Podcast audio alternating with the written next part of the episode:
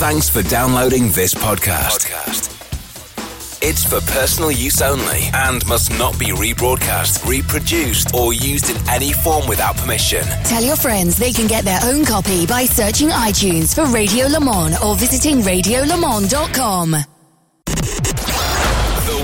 Longest running motorsport magazine show, Midweek Motorsport. News, features, special guests, and analysis from the experts. Formula One, sports car and endurance racing, rallying, touring cars and bikes. If it has wheels and an engine, and they keep score, it's on Midweek Motorsport.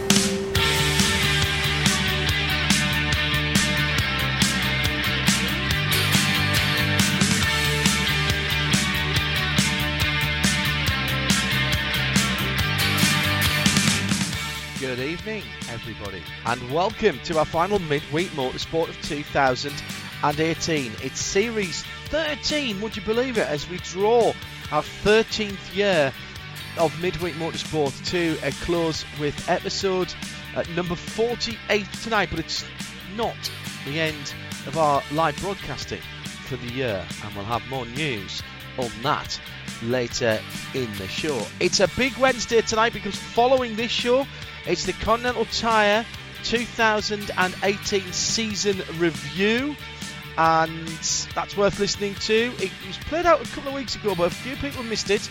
So before we uh, put it up as a podcast, we're going to stick it on tonight. So just leave it on afterwards and enjoy looking back at that season. Uh, on a packed program tonight, we'll have quite a lot of stuff, and we'll find out exactly what that is after I've said good evening and welcome back to the man who was a bit unclean last week. Had the lurgy. Our executive producer Tim Greer has been uh, using homeopathic remedies, wrapping himself No, in he hasn't. seaweed, all of that stuff. How you feeling, Tim? I'm a scientist. I don't believe in homeopathy. I'm a science. It's all bunkum. Okay, Chris Bunkum. Uh, more about him later. Yeah. Um, uh, up in London uh, and on a packed program tonight, we have what? Uh, we have all the usual features. We have uh, a selection of guests. Uh, Nick Damon will be joining us. Shea Adam will be joining us. Um, Andrew. I've forgotten his name. Cotton. Andrew Cotton will be joining us. Race car engineering editor. Race Car Engineering. Mhm. Uh, we have a big interview with Andy Meyrick. Yes. And we have a big announcement as well. Big announcement. Big announcement. Yes. All good stuff to squeeze into the next. And also, uh, if you're planning on staying around after the show and listening to the Conti Tires Yes. uh, season review, uh, but you're not a fan of the Conti Tires uh, series, don't worry because there's something for everyone. It has uh, reviews of the uh, Lamborghini Super Trofeo North point. America, Porsche GT3 Cup Challenge, and the IMSA Prototype Challenge by Mazda. Good, yes, the development series. Uh, let's do a bit of housekeeping. Uh, first of all, hello to Velosuds, who is uh, tuning in tonight. It was in his diary. Uh, Wayland says, Our llama who drives a Porsche. Uh, sorry, I, I I see what that was all about. That was uh, the act of contrition that we had earlier on. I'll come back to that later because that's quite good. Uh, to Jesse Young, uh, right turn lover, uh, Richard Creel is going to be uh, listening in tonight as well. Well, it's this morning for him, isn't it? Or It's tomorrow morning. for him. Yeah. Uh, hello to Daniel. Hello to Sean Randall, dreaded AFA uh, for the afternoon shift, but he'll be listening to the podcast. Hello. Hello to John McCarthy, who is also listening in tonight. And good news for Sarah Rigby. Uh, she uh, said earlier on today, apologies in advance if I'm late home from the evening clinic, but I've just spotted further up my timeline that uh, she was close to home. So hopefully she's got home in time to listen to it. Uh, also, uh, hello to Michael Denny listening on the uh, M25 this evening, which is London's orbital motorway. It was chaos down there earlier on when I was coming back uh, from the airport. Is that because you were on it? I was off it mostly because it was just pointless. Bottom of the M40. In fact, the M4, where the M4 joins, the M40, the M1, and the A1M were all uh, had accidents at the bottom of them. Um, Michael looking for his long-awaited Christmas break. Uh, Kevin Payne says, uh, apologies for me. I'm watching the YouTube highlights of the 2018 Rolex 24 in preparation for our visit in January. Another tick off the bucket list thanks to Helen at Travel Destinations for organising it. Saw those guys last week as well, actually. And ah, yes, there we are. You had seen Sarah. Uh, she was oh, she was almost home 27 minutes ago.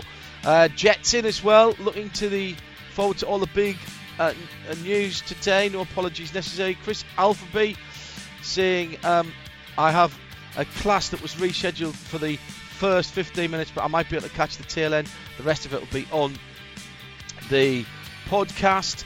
Adrian Michael Reese, AMR says listening with one ear and unsuccessfully blocking out third party Christmas music during an evening shift. Uh, RTL listening with both ears on the sofa tonight. And Chris, Christopher Matthews, no ears, ears from me either.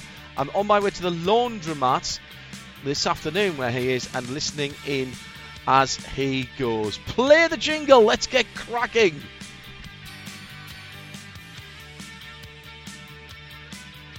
Sorry, I wasn't ready for that. I was looking at my phone. Uh, here comes. A, I'm shuffling my papers. Here comes a jingle. All the latest motorsport news from around the world. Midweek Motorsport. And our first news story tonight, uh, not exactly breaking news as such, uh, because it's the continuation of a story uh, from last week. If you remember, Andrew Cotton, the editor of Racecar Engineering, uh, was on his way to PRI uh, before the LMP 2020 regs uh, were uh, released after the World Motorsport Council. And we did say take a week and have a look at them. So we've got him back on. Good evening, Andrew. Good evening. How you doing? I'm all right. I'm all right. Uh, an awful lot happened last Wednesday after you and I talked when you were on the way to the aeroplane. A whole load of IMSA news uh, as well, and we'll pick up on some more of that with Shea Adam later on tonight. Um, have you had a chance to have a look at these regulations, and are you confident with you and your team at Racecar Engineering that you know what's going on with them? No, in a word. Um, we have had a look at them and we understand that uh, they've done a very good job of pulling together these regulations in a record amount of time mm. um, to get everybody around a table uh, to sit them down, run through everything, to nail down all of these uh, parameters power, aero, weight, tyres, BSFC, weight distribution, suspension, control mm. systems they're all completely nailed to the ground. Uh, there's very little room for maneuver for everybody, but the big question is always how many are going to sign up to this and who's coming and uh, what's what's Le Mans going to look like in a couple of years' time? And who comes the first year as well, I suspect, will be the other question. Um, we asked for some questions from the Listeners Collective, both on Twitter uh, and uh, on uh, uh on the collective itself on Facebook. Um, most people asking questions about the engine. David Faulkner, Jake Cooper, uh, Nick Wade, all asking similar things. And in, in fairness, I when I read the uh, the text, I wasn't entirely certain uh, about this. I thought that looked like a stock engine, um, mm. but it seems as though it can be a bespoke race engine as well, and that takes us into slightly different regulations of what you can do with it. Yeah, I think I read it the same way, um, but it's not true. You can, as a manufacturer, create a bespoke race engine if you partner up with an external supplier. So if Ginetta or Oreca or somebody. Might I say uh, Aston Martin and Cosworth or something like that? Yeah, yeah, absolutely. They could link with uh, with uh, Zytek, or they could link, uh, or Gibson even, uh, or they could link with Mecachrome, mm. and then they would have to be Aston Martin, Cosworth, or uh, Toyota uh, uh, Gibson or something like that, which, whichever way you put it. Um, obviously, that those are not going to, or that, that latter one is not going to happen. But you know what I mean. Yeah. Uh, but it does mean that you've got packaging and uh, weight advantages. Although when I spoke to the FIA yesterday, they they think that they've got a pretty good measure on every type of engine. So if you build a production engine or if you build a race engine, they think that they can balance them. They said we can't control the budget uh, from a manufacturer what they want to spend.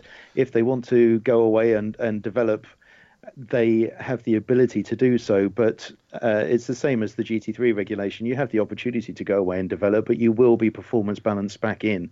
And I think that's pretty much where the FIA is planning to go.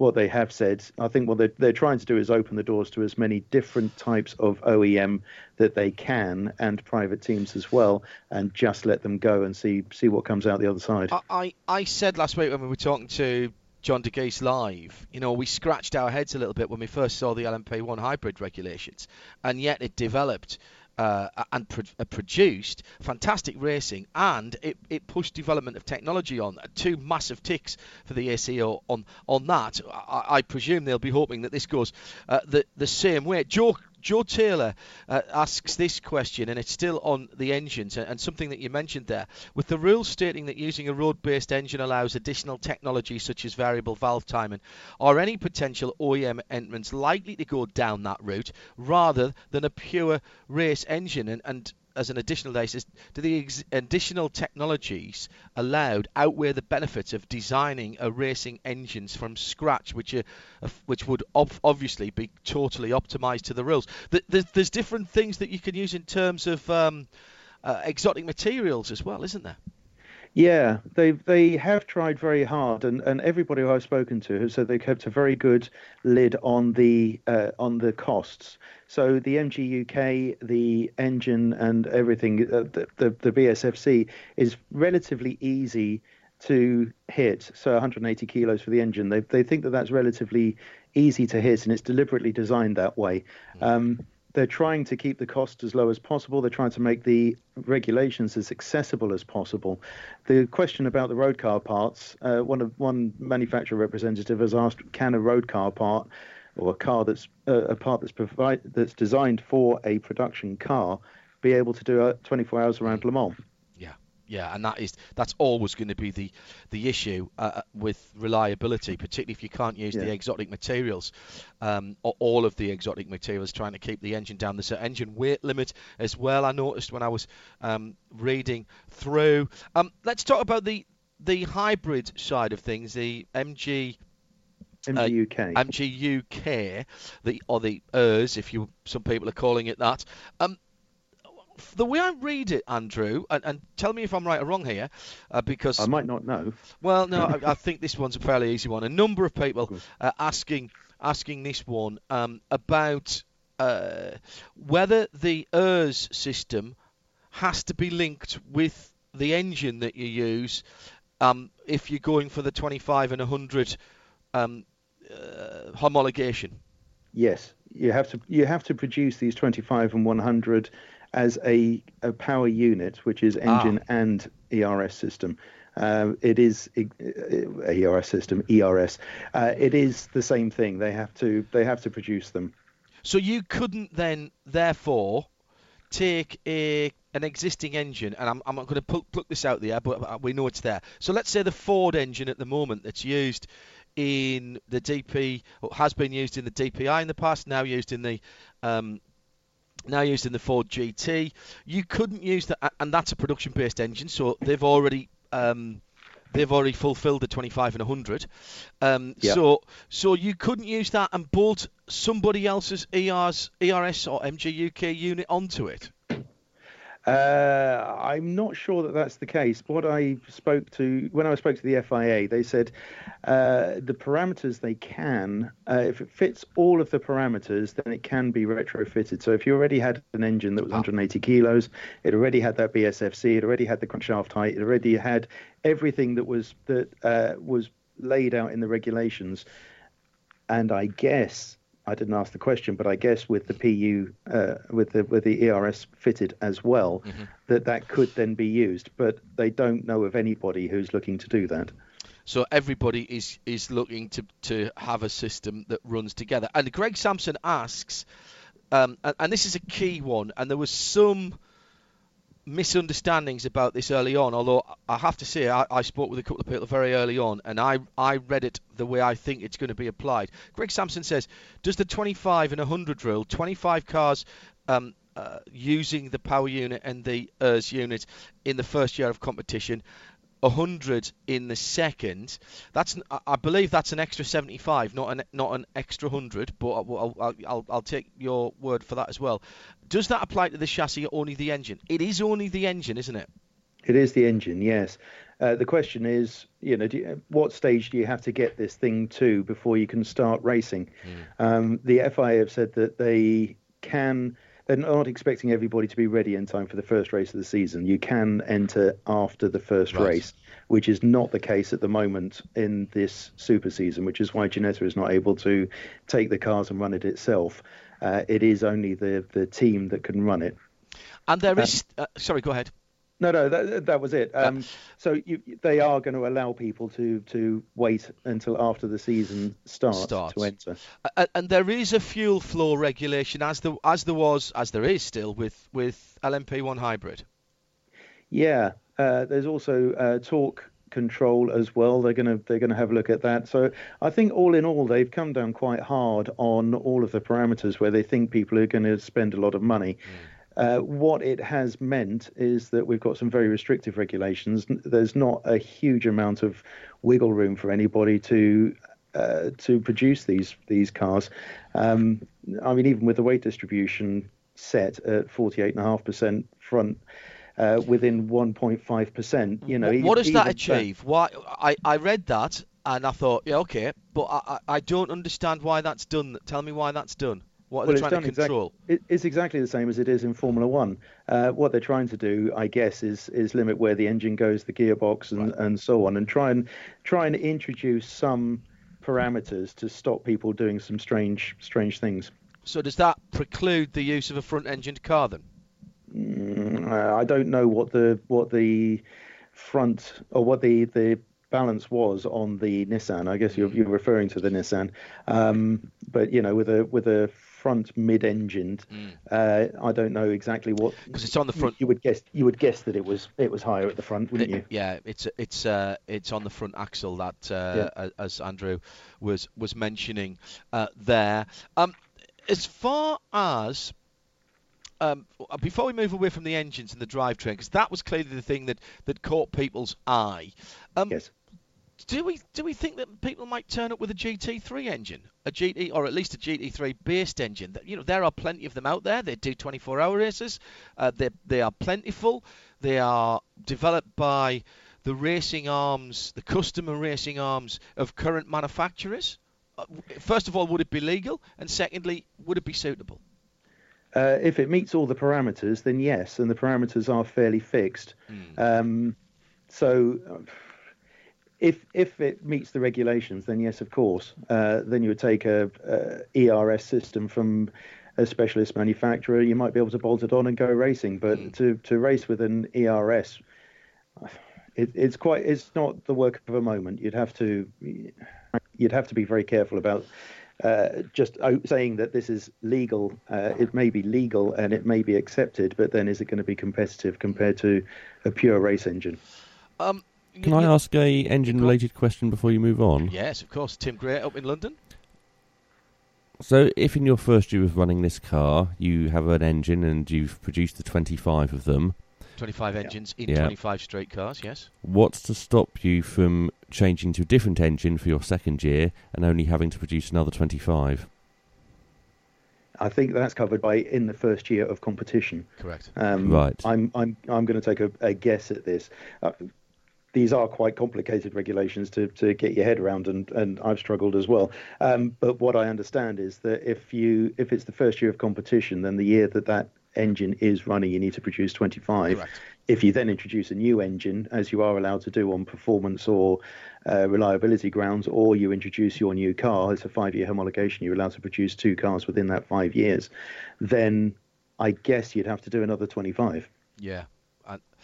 Uh, I th- I think you'd have to do 100 in the second year of competition, even if you change the car, because it it's, it talks about series production of your engine. Uh, it right. doesn't say the first year of competition for that engine. It says the first year that you were entered in competition. I suppose you could change the name. Um, there'd be ways around it, of course. Um, uh, what what uh, in, in, right, we'll put that to one side. Um, uh, you're listening to Midweek Motorsport. Uh, Andrew Cotton from Race Car Engineering is on the line with us again as we have a look at these 2020 LMP uh, regulations. We don't know what the car's going to be called yet. Um, in terms of the category, whether it stays as LMP1, whether it becomes uh, GTP or, or whatever. Um, what I didn't see in those regulations, and a number of people have commented on this as well on Twitter throughout the week, Andrew, is an awful lot of detail about bodywork. Uh, now, first of all, let's just reiterate: you don't have to build uh, cars based on the race car for the road. That that is that isn't part of this. There's things about um, wheelbase and the length and the width are a little bit different from what they are now. Um, but what I'm not seeing is anything in there that says, as it does, for example, in IMSA, that you have to have styling cues suggestive of the people who are providing the engine. I didn't see any of that in these regs. No, uh, I, I, admit I didn't look for them. Um, I think if you're going to produce a car, though, then you're going to you're going to take advantage of it. Your car is going to be balanced according to a point on the lift drag ratio, uh, and this is what manufacturers have said about the wind tunnel time. And the FIA weren't very clear about this. The amount of wind tunnel time that you spend getting as close to that point on the lift drag ratio as you possibly can in all conditions. So the development is not going to be for performance necessarily. It's going to be to get as close as you can to this point. Mm-hmm. They'll still spend the same amount of money. They'll still spend the same amount of time in the wind tunnel. They're, it's just that their targets are going to be slightly different. But if you have that, then why would you not introduce some some styling cues from your road car? There's quite a lot of areas on the car that are um, forbidden areas in in point of fact. So are we going to get a lot of cars that look very similar? I think we probably will. The, the regulations are quite pres- pres- prescriptive. Yeah, it's a difficult word to say. Prescriptive, yes, absolutely. Yeah, thank thank God I haven't had a glass of wine yet. Um, the cockpit uh, sizes, the the amount of or the volume of area for the passenger side is is already described. The uh, cockpit is going to be wider. Uh, the one thing I, I didn't see, which uh, I've asked Toyota to confirm is about the seating position. Mm-hmm. Uh, we in Race Car Engineering and have, have reported Toyota's uh, thumbs uh, investigation into back injuries and seating position. I didn't see a more upright seating position, but I may have misread that. Um, but certainly, we've seen a couple of back-breaking accidents. Mm-hmm uh, partly attributable to the position of the driver. And so I hope that by these cockpit regulations, they'll have the driver sat a little more upright and be able to protect them a little bit more in a frontal impact. Uh, the uh, I, I, have to say I am quite excited by this whole concept. Uh, as you've rightly said, it'll live or die by how many people jump into a Glickenhaus uh, have have said all along, and they've been looking at the regulations. I've swapped some uh, communications with uh, Jesse Glickenhaus, who we had on the show a few weeks ago. Uh, they're very much looking at it. They're, they're just moving into their new premises.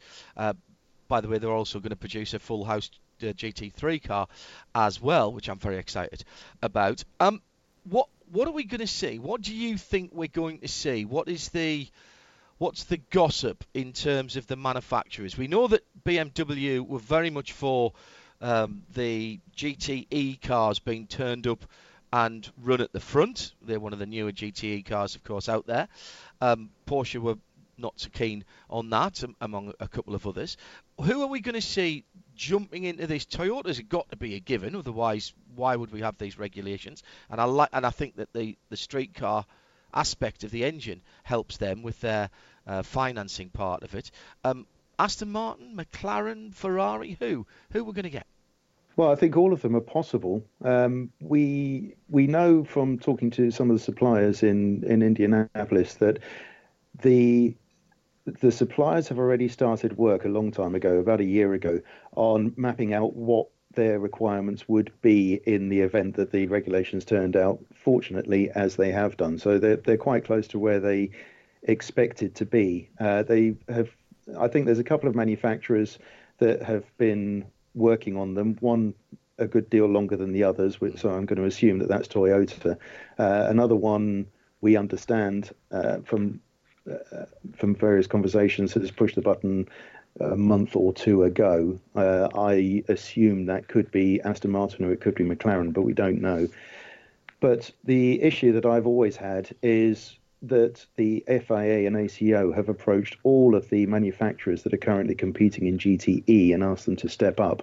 So they went to see Aston Martin, they've gone to see Porsche, they've gone to see, you know, uh, Ferrari, and they want them all to step up. And I'm not sure what that's going to leave behind. If they did all step up, would they all run dual GTE No. and GTP programs? Of No. course they wouldn't. So No. are they looking to kill GTE? Is now the time to look at GTE and say maybe that the cars are too developed? uh, and that it is time that they did something a little bit different. That's certainly what manufacturers have, have said to me privately, that maybe there's a time to look at GTE and do something very different with it. Um, The problem of, there is that if you're going to, and, and you know, you'll have been speaking to the same people that I have, when you speak to those GTE manufacturers, competitors, uh, constructors at the moment, and you talk to them about this concept, what they say is um, one of two things. Either, right, we like it because it gives us the chance for something that looks like a straight car to win Le Mans outright. outright. Zak Brown told me that a couple of years ago at Le Mans. He's on record as saying that. Uh, and there are a couple of other manufacturers who like that idea and, and they feel that they could make uh, marketing gain out of that. But on the other side of it, there are people like Porsche who go, we haven't got anything that we can make the leap to. Same with Audi. Chris Reinke absolutely saying there's nothing for us, and BMW have come out and said the same. There's nothing for us in our portfolio that makes any sense for us to make that link to, and therefore the concept, as far as they're concerned, doesn't help them. And yes, please, we'll continue racing our GT cars, and that's that's the danger, isn't it? it is the danger. Um, I. I That's a know. Challenge. they- it's a challenge for the ACO, they've had a, they've had a lot of manufacturers sitting around the table Mm. Discussing this. Uh, they haven't been, you know, there's some that have just been there to observe, but a lot of them have been participating in the formulation of these regulations. It's a question of whether the FIA and ACO have been listening and done what the uh, manufacturers have asked, or whether they've gone their own way and the manufacturers have disagreed with it enough to walk away, or they've disagreed with it but they're prepared to follow them. And that that's the that's the crux of it. How of the manufacturers that are sitting around the table, how many of them are going to go with these new regulations? And we don't actually know. The people, don't forget, who are sitting around the table are not the decision makers. No. They're the ones who have to try and formulate the the regulations to a point that they can go back and sell to their uh, to their boards and to their decision makers, to the money men, and they then have to be, be able to look at the regulations and say, yes, this is what we want. We can support this. We can go with it. And we, as you've just pointed out, we have some manufacturers that have said there's no way that we can do this. It doesn't fit with anything that we've got, and there are others that are saying we'd love to do it. Um, if you if they commit, and they then are able to find any loopholes in the regulations, and the loopholes uh, benefit them you know, then then maybe they'll, they'll, they'll have a bit more a bit more clout in the in the negotiating. I, I certainly think that we talked about Cosworth earlier on in almost a throwaway, where they have, of course, got a system from the NSX powertrain, the Cosworth Honda 3.5 litre V6 and hybrid system. I'll I'll be very surprised if that doesn't pop up somewhere, um, either with Aston that- Martin or Red that- Bull. That is one of the good things about these regulations. You know, a lot of people have been knocking it on open. social media, and I don't I don't actually get it. If you know, if it opens up to a manufacturer and it opens up to a supplier, we, we've been crying out for places for suppliers, you know, like Cosworth or Yep. Gibson or somebody like that, to be able to go racing. There's very, very few places in racing where they can do that. Uh, LMP1 has always been quite open and uh, to, to, to, to these companies, even if under current regulations it's too expensive for them to get there. LMP2 is closed shop. Uh, GT3 is pretty much manufacturers only. Uh, GTE also. Um, and, and then if you look around the motor racing spectrum, there's very few places for them to go and race. So if these regulations give them a place to actually sell their wares, then it should be something to be celebrated. Yeah, I agree, and I like the wide open regulations. Um, you can, you know, you can size, turbocharged, non-turbocharged. All right, it can't be a diesel, uh, and it can't be a two-stroke. Um, so it's, you know, or five-stroke. Or, you know, a five-stroke. Yes, absolutely. um, the uppy downy bits are fairly, fairly open in terms of what you might might see out there. Before I let you go, um, uh, just a little bit on some of the sporting regular. I mean, we're still only scratching the surface, and, and I, I, I suggest there'll be stuff that comes out of out of this uh, in the next f- few weeks over the Christmas and New Year's break, and we can reconvene next year. I think, actually, to be honest, before we go on to the sport, sport and regs. No, I'll tell you what, we'll do the sport and regs and I'll, I'll do a wrap up with you. Sport and regs um, saw some of the surprises. Um, oh, actually, sorry, one other thing I've got to mention about the technical regs movable aerodynamic devices, of course.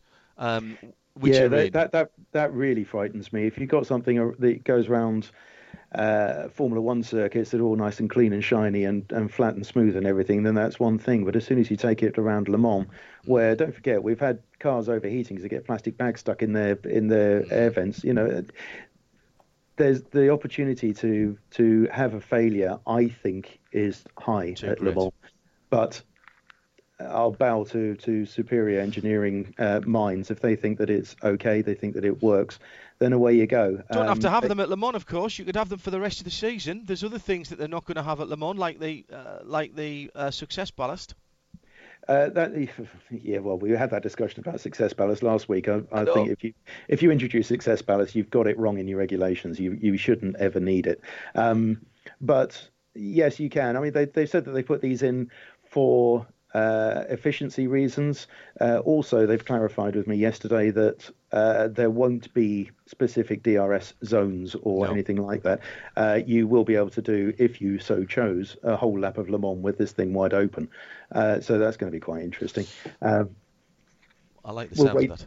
We'll wait and see. well, there's one point I think we all know that they, you'd close it, but but the rest of the lap you can leave it you leave it wide open and go for it. Um, and that that's quite an interesting point in summary, then, Andrew, and I mean, you had the opportunity to be with a lot of people from the industry, and by that I don't necessarily mean um, motor manufacturers, uh, um, parts suppliers, tier two yeah. suppliers, if you will. Um, this is good for the business of motor racing, isn't it? I, I, said right at the outset when this was being talked about, before we even saw a full set of regulations, if Martin Birrane had been alive, he'd already have knocked out 10 tubs by now, and he'd be t- touting, them, touting them out there for use with 27 different different engines. This, but this is good news for the, the business of motor racing. It is. Uh, people who I've spoken to uh, out in PRI and, and since I got back, uh, they like what they see. The the technology is not so extreme that, that you're looking at massive budgets. Um, the motor manufacturers are looking at the attempts to con- curtail budgets and, and not really taking them too seriously because they they don't believe that this is possible. Um, but the technology that's there will allow uh, manufacturers, uh, part suppliers, to be able to produce parts that will work. And, and we all know that uh, European uh, engineering really needs that kind of uh, that kind of regulation because they need a place to go and improve and develop and create and pass on to other uh, other areas of industry. The final qu- set of questions um, that came in all basically fell into the same area, and that is what happens with the current LMP1 privateer cars and P2. Well, nothing happens to P2 otherwise, other than they'll have to be slightly rebalanced, I think, in, yeah, in terms of their down. speed. Exactly. Yeah. Um, but that's a fair point. You, you, you had, I mean, let's be honest, LMP1's been a, perhaps slightly more successful than even the ACO expected it to be. You've got guys with potentially only one more season after this one in what is relatively new uh, relatively new equipment. Are we likely to see those grandfathered in? Is that a question that's been asked? I know it's not in the regulations, but is that a question that you've asked, and have you had any clarity on it? I haven't had any clarity on it. I have asked the question, um, and have. I think and I think the manufacturers have asked the question as well. The teams that are currently competing, um, I think they uh, there is an intention to grandfather, but I think it all depends on how successful these new regulations are. If you suddenly get six, seven, eight cars on the grid, um, and you have to slow down the LMP2 cars to to allow them to be to have a, a, performance advantage that they're likely to win. Where, what do you do with the current cars? Do you have to slow them right down and try and fit them in the gap? In which case, do you, you know, how how does it work? Uh, there's a lot to be uh, analysed before I think they can make that decision. Um, they the teams that have currently got the cars are uh, very worried about it. I think. It could give us a weird result in the first year, particularly in some of the bigger races like Le, the long race like Le Mans and Sebring if they go back there. Um, you know, I remember back in 1998 that Porsche GT1 wasn't meant to win the race. There were proper open top world sports cars in there, but they were unreliable. Well, same in 1995 with the McLaren. Exactly. You know? the, nobody nobody looks back on it and goes, "Ah, oh, terrible result," do they? No, we all no. look back and say, "Yeah, that, that that's great." If you win Le Mans, if you if you even finish at Le Mans, you've done a great job uh, if you win Le Mans, then you've done an exceptional job, and I don't think anybody would be, be complaining. Don't forget, we almost had an LMP2 car winning last year, yeah. Um, and nobody looked at it and said it would have been the wrong result. It would have been the right result, and I think everybody would have celebrated it. Yeah, absolutely agree. Andrew, I know you've got plenty to do. Uh, thank you to you and the team, and we'll have to get we'll have to get uh, Gemma on as well, Gemma Hatton on in the next few weeks. Uh, yeah, I know you wanted to discuss tyres. That's a that's a whole area that I haven't even gone into, looking at uh, uh, you know the the loss of uh, FRIC and things like that. It's yeah, the the whole dynamics of the car are completely different, and I think that the tyres are kind of uh, are a major source uh, of performance, and I think that's going to be a difficult one to get your head around. Front and rear interconnected suspension is what he was talking about there. It wasn't a bad word, although I have a suspicion that he's been sitting up night at night swearing, particularly when reading uh, the regs in the in the original French. Uh, Andrew, thank you very much for your time. Wish you the best uh, for you and the team on uh, race car engineering across the Christmas and New Year period, and we'll talk to you in 2019. Yeah, and to you, and, and can I say Happy New Year uh, to you and all the listeners, and thank you for another great year of wonderful coverage. Andrew Cotton from Race Car Engineering there. Well, uh, earlier in the week, John spoke to someone who used to run a uh, Le Mans team. I did. And He's uh, about everything in in motor racing. Yes, he did GP two. I mean, that's that's why I'm so excited about this. And he ought to be the subject of a long one in the future. So next time you see him, plant the seed. Will do. Uh, we're talking about David Price, and uh, John asked if he was excited by these regulations. Well, it appeared as though they were going in the right direction, but what I've heard in Bahrain last week that perhaps things are not quite what they some people expected them to be, particularly from what Toyota are doing now, and the goalposts seem to have moved a little. And whether they'll come back to where everyone expects them to be, I think everyone's trying to make it affordable, like most racing series. They're trying to make it affordable where the privateers can compete. I think I'm probably bit past it now to be thinking about putting together a program myself. You know, I'm kind of retired. You know, well at least I think I am. You tell me you're retired every time I see you at a racetrack with a, yeah. somebody's shirt on, though, dear. yeah, well, I, I, have really, and I'm at the moment I'm helping Stephen. Stephen's a friend of mine yeah. with with Bullet, and he wanted to go racing, and we live we've known one another for a while, and and um, I'm kind of helping him out really. Are the days of competitive privateers at Le Mans then? Are we waving goodbye to them? Is it only the factory teams now, even with these potentially these new regulations, that will be able to compete for the overall victory? And if that is the case, are we are we just losing something from endurance racing? Well, possibly because when I started doing Le Mans, well, even when I did Le Mans in '95 with the two McLarens, which were just privately owned, and mm. I had a small team of even when we went to Le Mans, I think there was only 12 of us. And, um, you know, we managed to finish third in 95. And, and we probably, if we'd have known a bit more then than we know now, we mm. could have, should have won it maybe mm. with the Harrods car. Mm. And I think those days have long gone now. I mean, even the privateers, are, I think it's a thinly veiled description of them as privateers now, you know, because even Jota appear to be well financed, and mm. people like Rebellion, and you know they do an excellent job, and they're not a small team anymore. So, yes, I think you're right. The days of, of privateers have long gone, really. the, the financial investment required has been huge. The, you know, you look at Audi and Porsche and Toyota; they've put many, many millions of of euros into into their strategies. Although they seem to think it was giving them good return on the investment, which is great, which is great for the sport, of course, as well. Twenty million is the is the budget that the ACO are talking about for that. That still sounds like a lot of money to me, Tiff. Well, it's a lot of money, and I don't know where you'd even look to find it. I mean, going it back again when I, we we did it with the two McLarens in '95, we were looking at spending one million and we thought that was a lot of money then. It was a lot of money. It was then. a lot of it's money, lot of money now. and it took a lot of finding then. Yeah. And to be honest, I don't really know where you'd go and find 20 million as a privateer unless you've got a wealthy partner Mm. involved in the operation that's prepared to invest heavily. Because I don't, there doesn't appear to be, well, it doesn't appear to be, there isn't any commercial money, prop, old fashioned commercial money Mm. No. in the sport anymore. No, no. But Le Mans is still the world's greatest motor race, and people still want to go there. And having it as part of the World Endurance Championship, having it as the finale of the World Endurance Championship, has clearly been a strategy to enhance that championship and to make sure that Le Mans keeps its place as the world's greatest race. Well, it is the world's greatest race, and there's no doubt about that.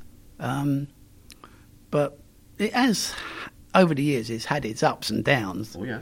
And but you know, it's in recent years, it's been well financed by the manufacturers that have been there, and now the manufacturers are not there. It needs um, a re re-looking at in something. I'm sure the ACO are well aware of that anyway.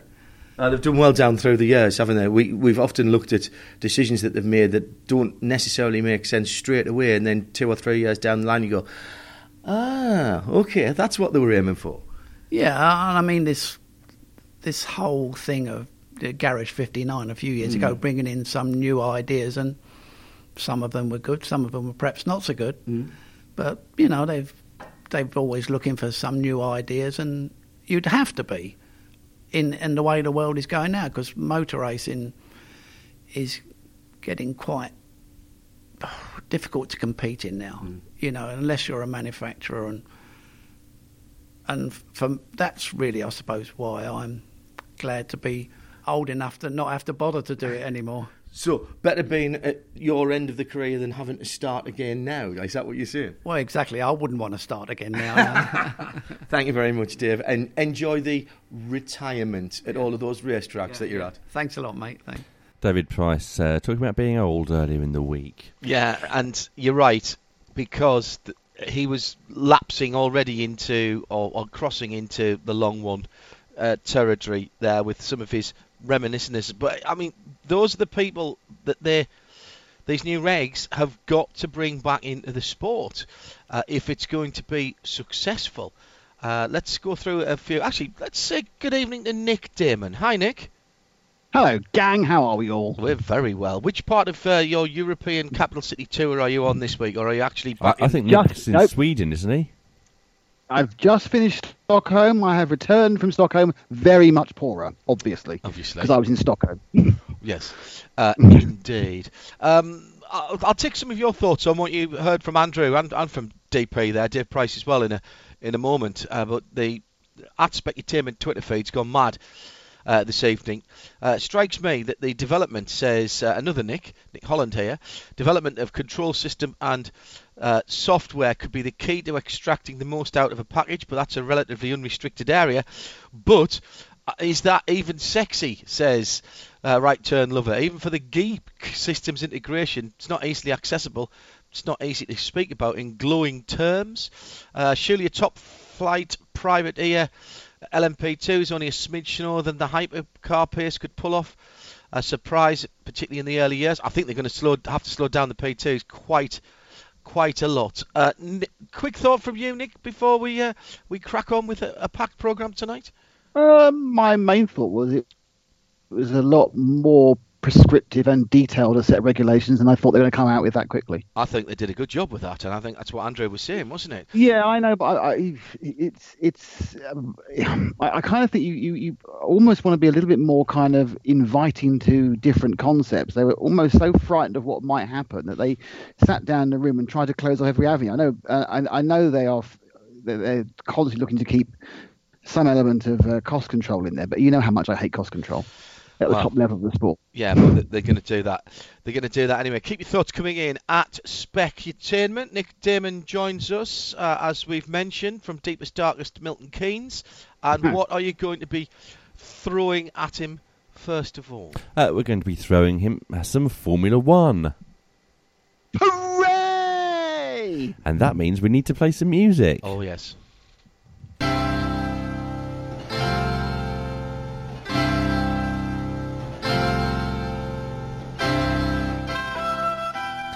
Lawyers. My favourite music. Carry on. Uh, I got a lot of coverage of this where I was. I'm sure it did, yes. Mm. Lawyers acting for former Force India boss Vijay Mallya claim he is not a fugitive and did not flee from India in March 2016. Instead, they say he there left the country to schedule to attend a scheduled meeting of the FIA World Motorsport Council in Geneva. There was no secret departure, said Amit Desai. India's Enforcement Directive, who've been trying to extradite Mallya on money laundering charges, argues they don't have anything to show that he left India to attend a meeting. Who goes to a meeting with 300 bags and huge cargo? Vijay Well- Mallya, obviously. Um, Kim Kardashian, probably. Um, yeah, I mean, it's it, it, it, you know how, and you, we all know how these FIA meetings can drag on. This one's what you go what four years now? It's a nightmare because you couldn't possibly go back, could he? If he didn't run away. Uh, meanwhile, the UK judge who ordered Mallya's extradition on Monday. Arbuthnot. Judge Arbuthnot, wasn't it? Yes, Emma Arbuthnot Mm. has criticised India's banks for lending Mallya the money in the first place. Well, that is true. Um, There was he- a- he- But he says it wasn't a loan. To him. There, there was a failure to ensure that the guarantees were taken when they should have been, and a failure to investigate the representations that Kingfisher made at various stages to obtain the loans. Or is this a Yeah, but- case of a bank in the thrall of this glamorous, flashy, famous, bejewelled, bodyguarded, and ostensibly billionaire playboy who charmed and cajoled these bankers into losing their common sense and persuading them to put their own rules to one side? sorry, sorry, we talking about Flavio Briatore then? Yeah. Ah. It Uh, look, it's not the first airline to crash, and it won't be the last. And Bad choice of Indian, words, that. Indian, yeah, sorry, uh, to fail. Uh, no, to cease to trade. There you go. Um, you know, and it won't be the last. And I am pretty sure that somewhere along the line, some of the financial transactions, whoever was involved with them, would not be would not stand up to scrutiny. But it's not the first time. It's not the last time.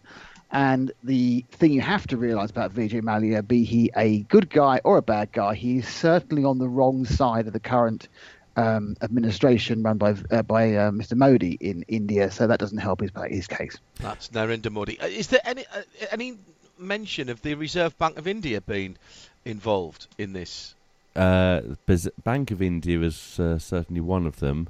Well, the Reserve because I the, the Reserve Bank. Bank the Reserve Bank of. India is is, uh, is the national bank effectively because um, Urjit Patel uh, quit as the governor of that uh, for per quote unquote personal reasons this week. Uh, he's not going back straight away, Tim, is he, Mr. Mallya? Well, he's um, not uh, announced any plans immediately to travel to India. I presume he's going to he's going to appeal the decision, isn't he? Uh, who would he be able to appeal to? This has already gone to. Uh, uh, Well, that's a that's magistrate's a court. he's magistrate's court, isn't it? Yes, you're so, right. So he's he's got several courses So of he, he could he could uh, could still appeal this. Uh, he has offered to repay 1.25 billion pounds. Blimey. Well, that seems very. How much do you owe again? About 1.25 billion pounds. That's Although they're chasing him for far more than that, uh, and uh, I believe he said that uh, uh, the money that uh, they claim his mother-in-law has is not going to be repaid. Well, you're never going to get the money off the mother-in-law, are you? Let's be honest about this. You said you've got a, a- that sounds bitterness. There's bitterness there somewhere. Uh, you're listening to Midweek No, no, no, no, no. I've been very lucky with mother-in-laws. First wife, not so much. Keep going. All right, moving on. Um, moving on. Uh, who is as good as Esteban Ocon? Everybody. Sorry, who is as good as Esteban Ocon? Yes. Well, that table tennis. Uh, at driving a Formula One car very fast. Uh, right, you're gonna have to help me out. Who said it? I'll try and guess it, knowing who said it. Who said it? Otmar Szafnauer. Right. So Otmar Szafnauer will be saying that Lance Stroll is as good as Esteban Ocon. That's exactly what he said, Yes. because he is the uh, team boss of Racing Point F1, and Lance Stroll is his new driver who's replaced uh, Esteban Ocon. I'll tell you one thing: Lance Stroll is not as good at qualifying as Esteban Ocon because Lance Stroll is rubbish at qualifying, which is one of his biggest weaknesses. Lance If you analyse absolutely numbers- loved his time in the car, said the car can do the things he wants a car to do, and that's good. We were duly impressed with Lance. Why Yeah, once he's up and rolling, he's fine. Don't forget, Lance Stroll has gained more positions on the first lap than any other driver over the last two years because he qualifies so badly. Uh, we've got some good potential in Lance. Uh, we'll work with Yeah, him. He's got he's got several pockets, each with a very very large wallet in them. We'll work with him to hopefully teach him some things we know about how to drive the tyre, how to preserve the tyre, how to make it go quick and last over the stints, and we'll do that with him and help him qualify better too. They even they recognise that point. Uh, he brings some great skills. He's quick. He usually does a great job at the start and over the first lap.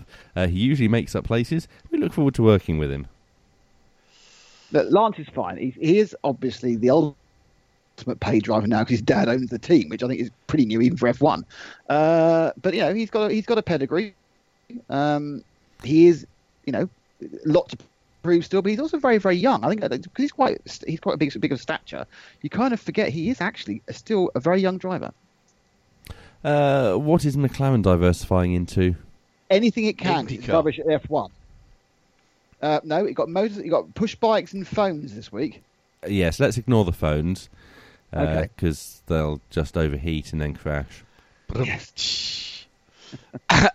Excuse me. Actually, as I was walking down to catch the plane this morning, there was a huge uh, advertisement with a bright um, orange McLaren, papaya uh, McLaren, uh, with uh, fa- what was it? Uh, race cars drive fast on data or something. It was for Dell, and I felt like saying, well, only if you're comparing them to a ZX81 Sinclair from 1970s. Yes. I didn't think That that, was particularly good ad for them, to be honest. Well, yeah, I mean, it's it's it's one of the things about F1. Even being the slowest F1 car still means you're blooming quick. You're just slower than several eight other F1 cars. Mm, absolutely, absolutely. Move on, Tim.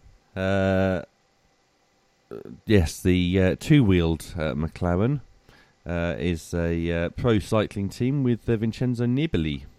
Really? Yes, This is a yeah, it's a Bahrain tie-up, isn't it? It's yes. a Bahrain Royal Family Investing. Uh, well, given that uh, Sky have just pulled their sponsorship uh, at the end of next season, from, Yeah. Sky have Sky have pulled their sponsorship with Team Sky, so from now on they'll just be known as Team. yes, absolutely right. It's all about saving money. Well, apparently the takeover. Um, Yes. it was, they were taken over, weren't they? Anyway, moving on. It's Ascot Wales, and they do keep score. So Uh, Ollie Oakes. Hollyoaks or Ollyoaks? Ollie, he said Ollie particularly there.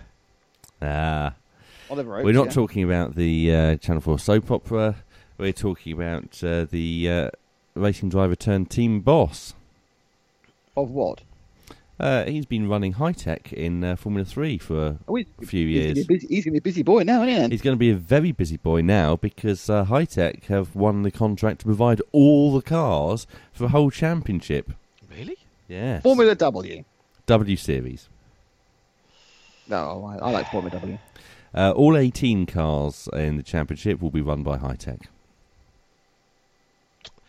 And that's all we're going to say about that and move on. I take one the uh, F3, I- I- FIA F3 Asian quiet there. Championship this year. I've I've got absolutely no, I I defer to Pipperman and others for that. I I just can't even bring myself to. Anyway, moving on. Uh, they're also going to be racing in uh, F3 as well. Okay. Uh, what is Jensen Button going to prioritise in 2019? He's prioritising his um, Super GT. He is. Um, Yes, he's, um, gonna, he's not going to be racing in the WEC at Sebring or somewhere else, is he? just doing lemons. He's only doing lemons. That's it. He's not doing the, the two other remaining rounds of the Super season. So, s- so the transition season event at Sebring and Spa, he's not at. Nope, he's just doing Le Mans. And the the rumor on the street is it's one of the early homes for Sergei Sirotkin to do something else. Ooh. Ah, very good. Any other Formula One refugees finding uh, things to do? oh, all well, the there are all, time. there's a lot of Formula One refugees about who are going to have a lovely time at the weekend, aren't there? In In Formula One refugee season series, uh, also known as also known as Formula E, obviously. which Formula kick- Refugee, actually, I quite Stop. like. It's very good. which actually kicks off the season I've been wanting it to, to, to, to be for the season five, isn't it? It is. So scrub the first four seasons because I didn't like any of them because they changed cars and they're staying with the same car. So clean slate. Let's see what it's like. Let's be, let's be honest. I can't avoid seeing it because it's on every single channel in the UK. So I'm looking forward to seeing it, and I should choose It's not- different places to watch. I- each- I'm right in saying though that this season that started off um, being supported by ITV with Hmm. a, a, a studio production, etc., etc., now is not on any free to air at all yes. in the UK. Uh, Because It's it's on on Quest, because that's Quest. free to air, Hmm. and also BBC Red Button is free to air. right? Okay. yeah, But, it- and it's uh, on BT, and BT Sport are showing everything, including the support race, which is Jaguars.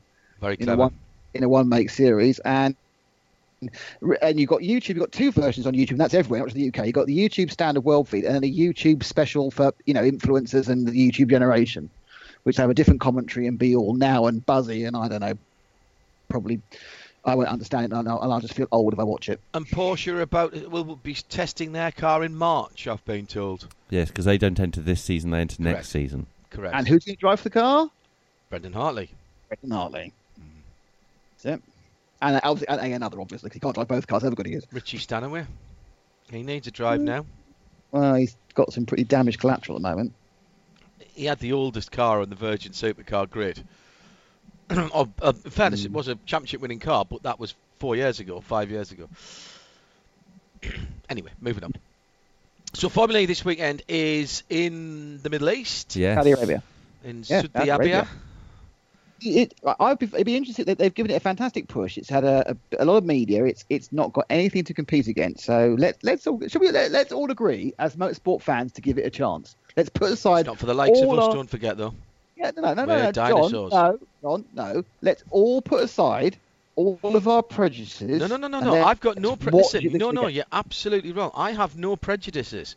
But we are consistently told by series marketing that it's not for the likes of us and we are dinosaurs.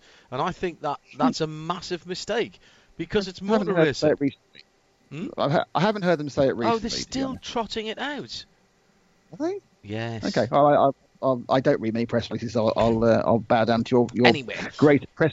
Anyway, I'm looking forward to it. I'm looking forward to seeing it. I want to see what it's like with the cars don't stop halfway through. I want to know how Super Mario is going to work because it's very interesting. It is obviously Offline thing. This offline Yeah. is interesting, isn't it? has elements of int- it has elements of entertainment racing, which I slightly am not too. Sh- I'm not sure about fan boost, even though they're expending it to five cars each. 'cause I don't think racing should be a popularity contest. I the- think when the five cars start is too rolling. many as well. Yeah, me too. The the Super Mario thing, where you go offline and get a boost, it's fine because everyone can do. But So long as it all works, can you Yeah. imagine if it goes wrong?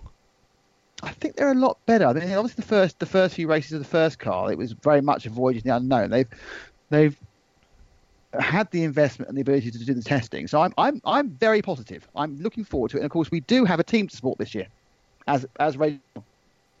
Do we? Yes, we do because Diana's working for uh, NIO. Oh yes, that's Ah. right. Well, but NIO's N- NIO's one of my favourite teams anyway because the Well, they're now my favourite team. because of, um because of um Ray Mallock Limited. They because they Yeah, built their road there cars. Wellingborough's finest. So exactly. So we, I think everyone who is uh, uh,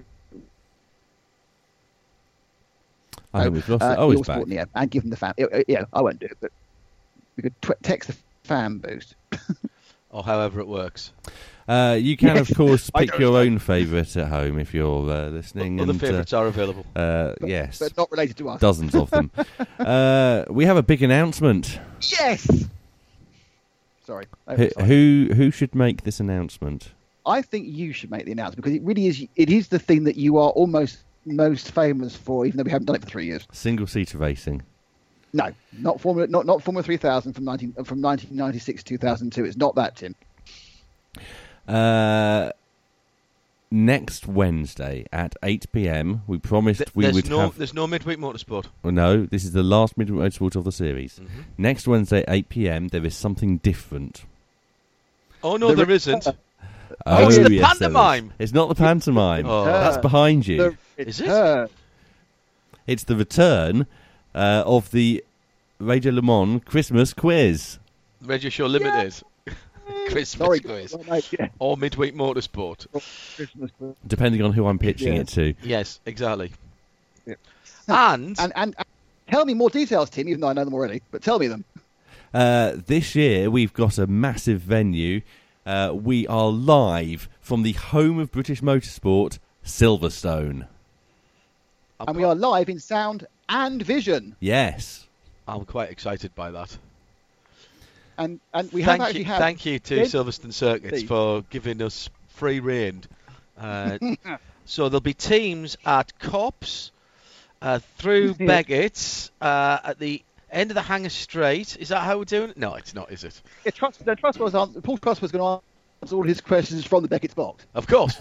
yes, of course he is. That's Paul, Paul Trustwell is on Nick's team. Is he? Yes. Oh, I, I, I just know who, we, who we've been pitching to people and, and, and drumming up uh, contestants. Um, and I, I, I didn't know I had Paul. This is this is looking this is looking up. If I get Neil Wooding as well, I've won. No, Neil is not on your team. Ah. Paul Markard has just said, I'm pacing out of my office in excitement. I'm pacing my That's it. office out of excitement, excuse me. But going the to I mean it will be in vision, so you can see us all. All of us will be there. Um, there is uh, John's getting to the uh, to Silverstone at one o'clock to start his makeup.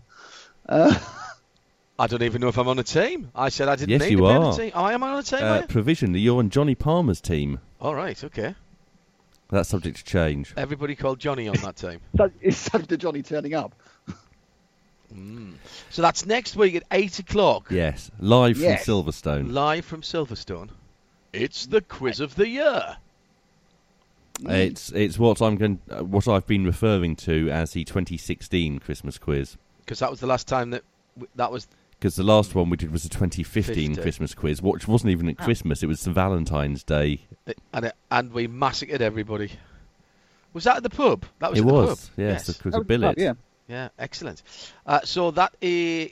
Uh, now, have we got a listener question round again? No, No. Uh, if there is anyone listening who is a racing driver Hmm. and uh, would like to take part, we do have a couple of uh, spaces left on some teams. okay. Some teams. There, there, there were four teams taking part this year. Four teams. Yes. Okay. Right. Okay. Um, it's just after nine o'clock. It is. Oh, do you want to jingle? Yes. Okay. Motorsport. Half time. And while we swap ends, here's what's coming up. Tim, obviously too excited by the uh, the announcement of the Christmas quiz to remember to play the halftime jingle. Just after nine o'clock, uh, Series 13, Episode 48, as we bring the 13th year of Midweek Motorsport to a close with the news, of course, uh, of next week's quiz at the usual time, 8 o'clock in the same spot. Coming up later on tonight, the Continental Tire Sports Car Challenge also came to an end in 2018, and we'll have the season review. Shea Adam uh, joins me. We'll also look at the rest of the uh, development series for IMSA as well. That's following this show tonight. Uh, and Shea will be rounding up quite a lot of IMSA news in the second half of tonight's programme. Uh, Nick Damon will stay with us. Motorsport on RadioLeMans.com. Uh, Nick Damon will stay with us, yes. Sorry, you ran out of time there, but carry on. Uh, you never pay me the same bed length twice. I They're was all actually the same Wa- length. No, they're not. Um, however, uh, do we want to do a quick bit of uh, Nick before we let him go, or do you want to? We can let Nick go. Do you think? Yes, unless Nick uh, has any other quiz-related uh, questions. Sorry, Nick. there's Go a ahead. major team.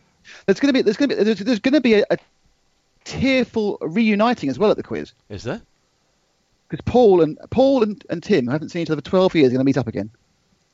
This is uh, Paul, one of the cameramen, Hmm. uh, as opposed to Paul Trustwell, who I saw just last month. Okay, that's next week. Uh, thank you very much indeed, Mr. Damon. Have a good evening. All right, see, speak to you soon. Cheers, yeah, guys. see you next week. Uh, so we will actually see him next week.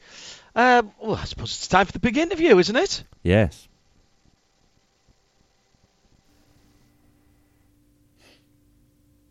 The big interview this week is Andy Meyrick.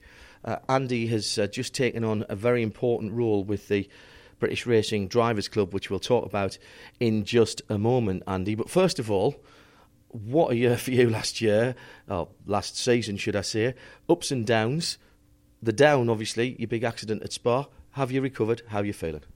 Uh, yeah, uh, I have. Thank you very much. Yeah, it's um, I've had a couple of months of, of not being in the car. I mean, we missed the or I missed the final race at, at Nurburgring, uh, so I didn't get back in time for that. And um, and but you know, fortunately, the season carries on, and we're we're we're out. We had Bahrain in the World Final last weekend, and uh, out here in Dubai now to to get ready for Abu Dhabi next weekend for the Gulf 12 Hours. But um, yeah, feeling good. I, that last weekend was the first race back, and um, yeah, no problems. It was uh, it was uh, disappointing result. We didn't. We got we got taken out. My teammate got taken out in the final, but um, actually, yeah, physically feel great.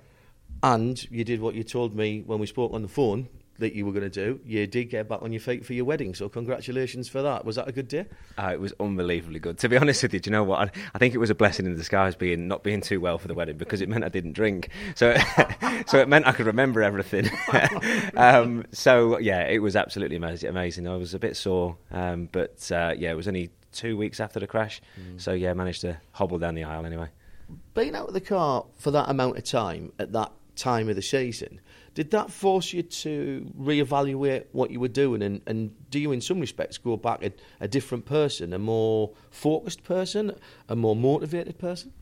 I think it definitely. It you, you, listen. You'd never wish it on anybody. Um, you know, it's it's it's it's a tough thing to physically get over, and, and obviously to, to be in the middle of a season and to be sat there, you know, missing races and watching everybody else is very very tough. Um, but as you say, you know, you, when we started the conversation, you, this is the highs and lows of, of any sport. You know, the week the week before the crash at Spa, I was racing there um, in the Mercedes GT4, and we won the race. So the week later, you're, you're laid up in hospital, um, you know, a bit banged up, and uh, so I think you learn you you learn to use whatever you can as an opportunity to to sit back, reevaluate, and maybe.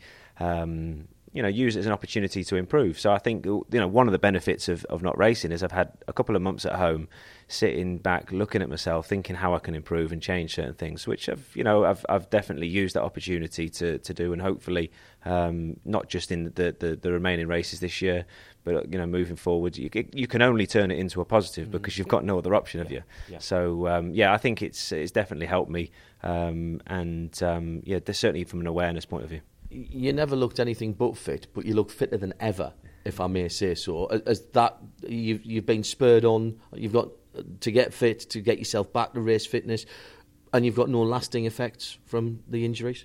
Yeah, no, nothing. Very, very fortunate that um, you know everything, all the bones have repaired and all the muscular stuff that is, is and and That's the thing. yeah, I mean that was that's all sort of come back together and and um, yeah, training wise, that's one of the things you just look at and think, well, I'll do something different. I need to change um, change the way I train, the, the the the intensity, the frequency, all that sort of thing. So yeah, feel fantastic to be honest. So yeah, that's one of the little positives that come out of it.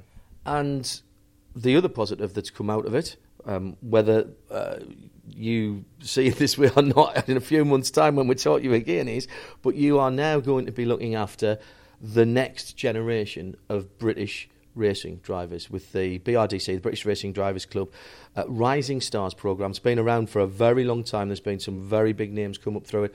You're taking over from Tim Harvey.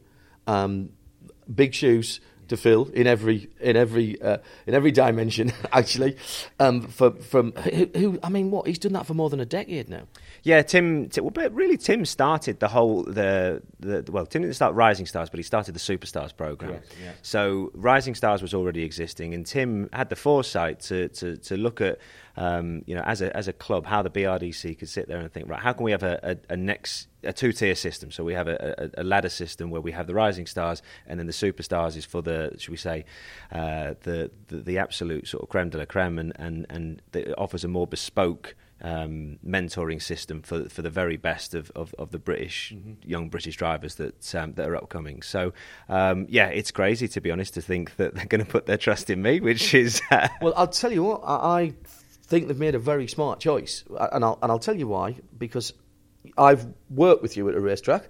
You came and jumped in a charity race with yeah, us yeah. Uh, a long time. That was so partially your fault that I'm now an international B group FIA license holder.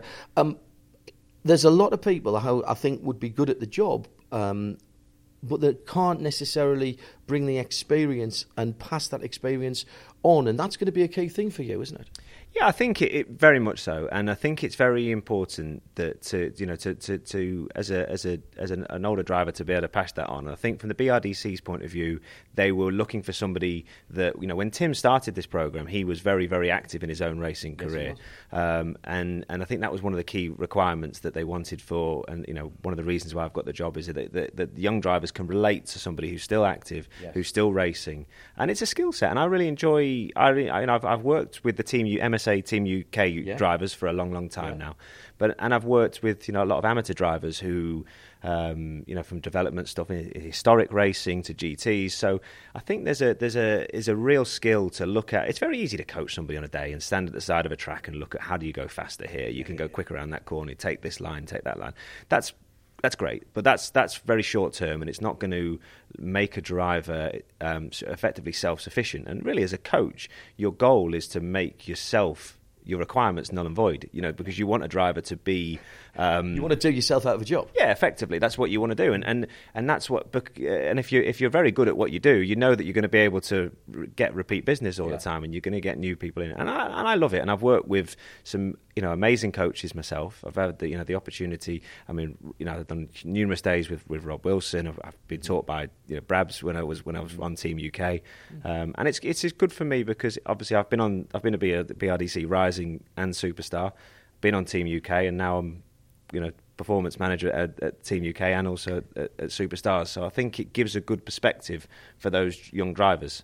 And so, what is if you were pitching this to somebody who had never heard of this scheme, what's the elevator pitch? What's the one paragraph summary of what it's doing for young British drivers?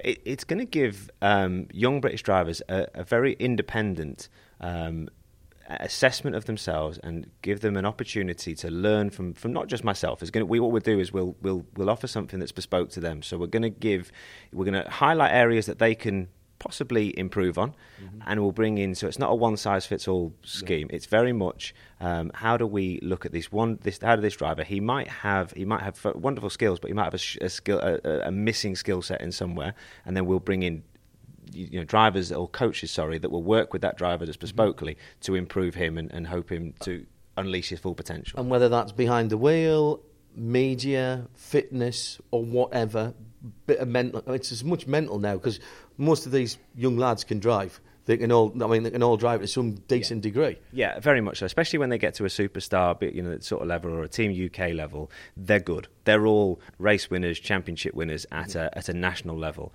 Um, so it's taken as a prerequisite that they're fast. Um, but you know, I think nowadays one, you know, one of the things I've realised as a driver is being just fast. That's that's not enough. Everybody's quick, so you've got to look at what else you can do. You've got to be the the, the sort of complete package. So yes, we'll work with them more so off track than we will on, yeah. because in reality, again, the other thing is the level of you know uh, engineering and coaching that they're getting at their own teams. You know, if you look at uh, one of the drivers I've been working with this year is Callum Ilott, mm-hmm. you know, and, and Jake Hughes, both at ART and GP3, the level of preparation that these drivers go through right. is unbelievable. It's just exceptional. So it's that's why I say it's it's probably it's good to have a, somebody outside of your own team who's fighting your corner and can maybe just assess you. And how do they get selected for this? Because you've mentioned that most of the guys that you, have mentioned to me before we turn the recorder on are, are already doing pretty well. This is not like you're grabbing someone who's a clubby club racer who nobody's ever heard of. So how do how do these guys get selected, and and what What are you trying to give them that'll what take them to the next level or what? But first of all, how do they get selected?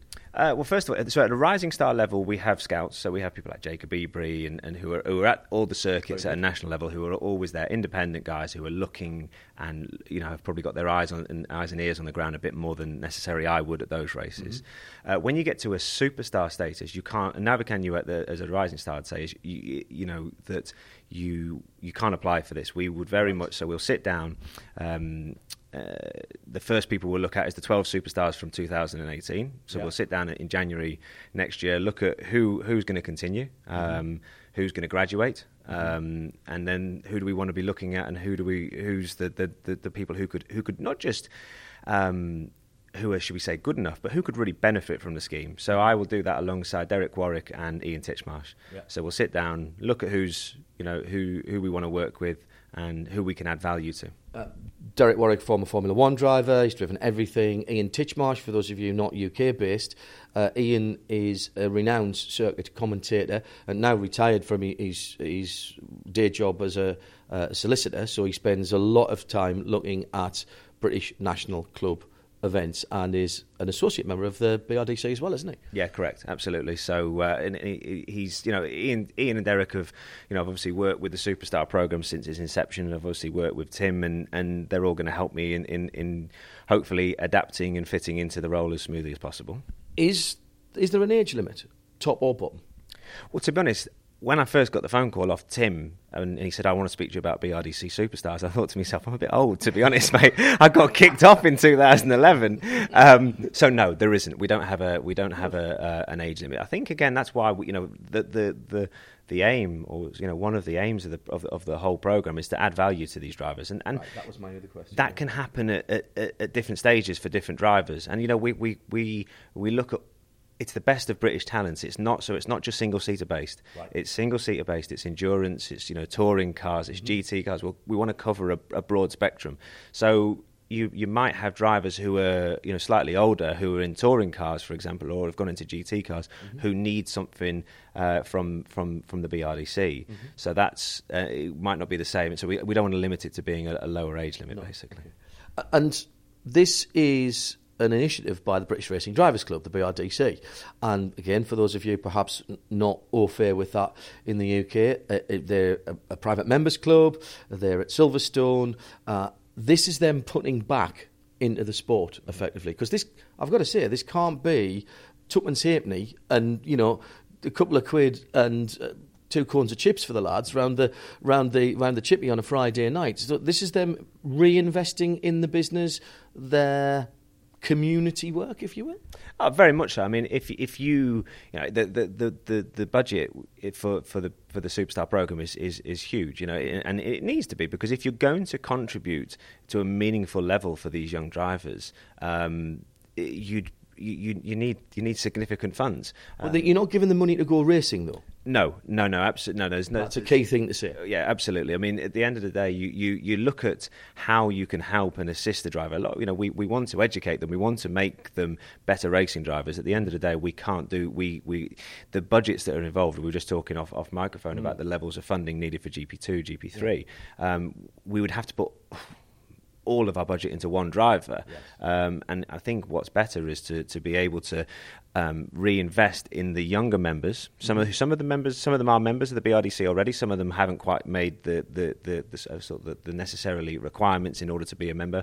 But it's the next generation of BRDC members and British talent that we want to, to be able to reinvest in to be able to make sure that you know if you look at the current group, you know this year from from BRDC superstars, you've got Alex Albon, George Russell and Lando Norris, all who are going to go from you know from the Superstars program and F2 into Formula One next year. And I think that alone of the current crop speaks you know speaks speaks volumes about the value. There will be people out there, though, that will say, well, those guys were clearly talented anyway. They would have got there. Why are you picking the talented guys? Why aren't you trying to bring other people on? Uh, is, is that a valid point, or is you know these guys have shown something, I presume, and that's why they get picked? Yeah, without doubt. I mean, you know, you could you take Lando for an example. I remember watching Lando um, very, very early in his career when he was in Ginetta Juniors, and uh, just exceptional talents. You know, same as George, same as as, as Alex. So uh, yes, it's you know you, you you'd like to be able to do to, to be able to help everybody, um, but the reality is is is that you know I think the you know yes you can say that that, that some of the drivers have got very good support networks mm-hmm. um, around them, but there's there's no debate. I think the the the best way to to probably actually um, relate to, or, or, to answer that question is to ask the drivers look how many of them are happy to represent the BRDC Superstar mm-hmm. program. They've got it plastered all over their helmets, all over the, the race cars, and all over their suits. They're, you know, the, the attendance levels, and they're, they're, they're you know, Tim. One of the things Tim said to me is, "You're going to get hassled. You're going to get non-stop drivers asking you for, um, you know, advice. You know, how can we? How can they? They how can we reinvest in them? Mm. So if the BRDC Superstar program wasn't contributing well, then why would they be doing that? Yeah, absolutely. Are you looking forward to the challenge? I'm a little bit nervous, if I'm honest. um, it's uh, yeah, I, I, I, but wholehearted. It's a good nervous, you know. I mean, I, I, um, uh, you know, I've got experience of, of, as I say, with, with, with, of doing these sort of things before, from working especially with Team UK. Um, uh, I'm excited for the for the challenge. I think it's a huge, huge honour um, to to be able to, to, to work with these young drivers, to be represented or asked by the by the club. Um, uh, I, have got to obviously make it work and fit around my own racing commitments, which is which is going to be yeah, but it's exciting. I, it just means in in in the week between races for myself, I'm going to be busy, you know, looking at um, how I can add and develop, you, you know, the, the best, you know, these these drivers who are very very talented. So, and for me as well, I mean, you know, I, I can contribute towards them, but it, it, keeps it keeps me at the sharp end of of, of, of, of, of developing drivers, which is is key to be honest. And just to finish, I, I, wish you all the best. I think you're a smash. I think it's a smashing and a smart hire, uh, and well done to Tim Harvey for, for getting you involved in the in the first place. Um, what you're doing with your racing career?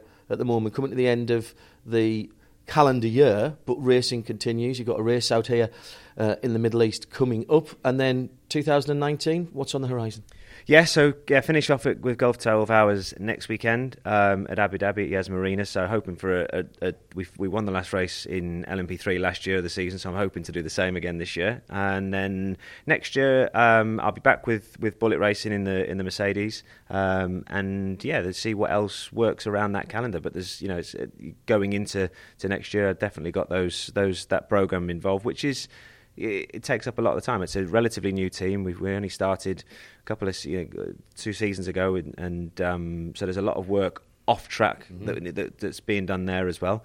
Um, but yeah, I'll, I'll, definitely be doing. I've always tried to have two programs, even back from when I've done the Bentley program and Delta mm-hmm. Wing or you know, all those sort of things. I think it's I enjoy the challenge again of, of, of jumping. One of the things I've always done is had a prototype drive and a GT drive, mm. which is difficult because you've got to work on your versatility. But I enjoy that challenge. So um, yeah, hopefully there'll be something else alongside it to um, to complement it. Uh, and presumably we'll be seeing you um, at standing on the bank sides at various British club circuits as well in the uh, in the 2019 season. Better get yourself a nice warm warm set of gear. Yeah, that's one of the first things I said to the BRDC. I said I better get some jackets because if I'm back at Oulton Park or Silverstone, uh, no, it'd be cool. It'd be really really good because to be honest, it's um you know it's enjoyable to be back at the race circuit, seeing you know that especially like the touring car package, the British mm. GT package, um, you know F3, all those. It's it's it's a it's a, a good place to, to, to be. So yeah, I'll be definitely sat there with a bacon And, and of course, I'm bound to say this, but it's also nice to see the level of involvement of the BRDC in drivers who aren't going the quote unquote traditional single seater route. So people with roofs over their heads, GT, endurance drivers. You mentioned Ginetta. Um, there's a lot of talent that's come up through there in the last few years. Uh, very much so, and especially in the in the, the endurance and GT market. I think that mm. the fact that getting into Formula, I mean, you know, we've talked about you know Alex George and, and, and Lando going into Formula One, but for a few years there's been a lack of drivers going in. Uh, this year has been exceptional. So what what it has meant, but we've got a huge amount of talent. If you look at in, in, in GTs now in the last few years, drivers that I've been working with, you know, Jake Dennis, Ben Barnicoat, you know, all all of these drivers who have gone into GTS and, and starting a really successful career. So. Um, yeah, I mean the, the, the market for young drivers to go into to, to GTs touring cars is, is very very strong at the moment. So yeah, looking forward to it. Good luck, mate, and come and play with us in the States again, will you? IMSA misses you. Ah, oh, mate, I'd love to be back there, absolutely. to be honest, I missed that place. So, yeah, no, um, I'd love to be back over there, you know, Daytona, Sebring, all those races. So, fingers crossed. Stop, whoa, yes, wait a minute, Mr. Postman. Wait, wait, Mr. Postman. We've had a letter. Have we? Yeah. F. Uh, no, this is a missive rather than a uh, character. Uh, thank you to Andy Meyrick, by the way, um, who took some time off in uh, Dubai uh, over the last few days to come and do that interview with us. Uh, come on then. Do you want to be a better co-driver in 2019? Yes. Do you? Do you Yes. actually? Uh, well, go to Shrewsbury on the 2nd of February. Shrewsbury? and, yes, uh, that as well. Uh, why? Uh, well, the letter is inviting uh, me to go on this course to improve my co-driving skills. Oh, right. I used to co-drive. Stage You and probably uh, don't need the course then. stage and uh, uh, road rallies with plot and bash and all that was good fun. Uh, Andrew Cotton, by the way, has come back to me. He's had a bit of a think about these regulations. Probably after he'd poured the glass of wine, he said he was. He said, uh, I've had a thought about that GT3 engine question that you asked. It's a fuel flow formula, so fuel limited, not air. If you remember, Toyota adapted its engine for Rebellion uh, in, what was it, 2015, I think. Uh, it sounded great, but it was a lot of work to make the adapt uh, the adaptions to run it with a fuel flow meter. So maybe GT3 engines aren't the answer. Hmm. Uh, hello to Neil Gardner, who's working away um, on more genius bits of art. Love the Sean Edwards one. That needs to be a print, I think, to raise some money for the Sean Edwards Foundation. Absolutely fantastic. Uh, art card's lovely as well. Hello to Paul Markart, who's taken his time off. He's booked his time off for next Wednesday so he can watch the Christmas quiz. He says, uh, I'll have a good bottle of red, some honey ham, cheese and crackers. There you go.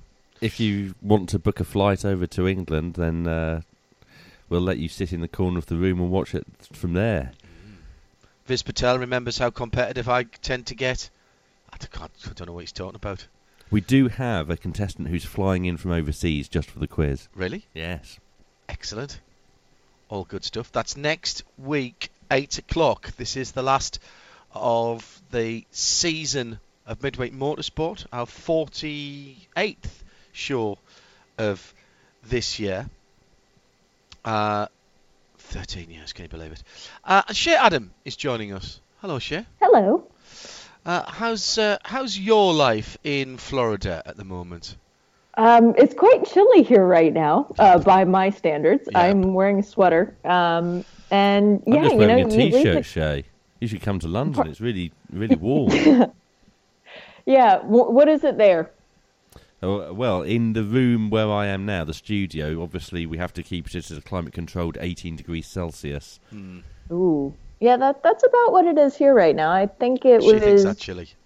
Yeah. y- It, it's there. if it was 18 degrees parkas. outside, I'd be wearing shorts. Exactly. Oh my goodness, nope. Uh, a packed, a packed, you're going to bring us up to date with some sports car news, of which there there is legion this week. Shall we start with Porsche, as you were at the uh, the Porsche celebration last week, and you got to go to the museum. I did that with Jim Roller when we were doing uh, some work over there a few years ago. I took the 993 actually. I must try and find the pictures that I Oh. took. Um, the big announcements from we mentioned Porsche testing the Formula E car in March of 2019. The big announcements were for the drivers more than anything else. No real shocks about where we're expecting to see the cars. Although there's a couple uh, as full season entries heading into um, the international um, challenge- Intercontinental, Intercontinental GT Challenge. yeah, that's it. The, Yeah. the the series that nobody really cares about. um, al- although it's it's clearly now. All right, I'm, I'm sort of being a bit snarky there, and I didn't mean it to come out like that. Um, up until now, that has not been a series that has been supported. People have supported the individual races, depending on where they are in the world, and because SRO have tagged it onto some big races like Bathurst, notably, um, then obviously those races get get uh, well supported.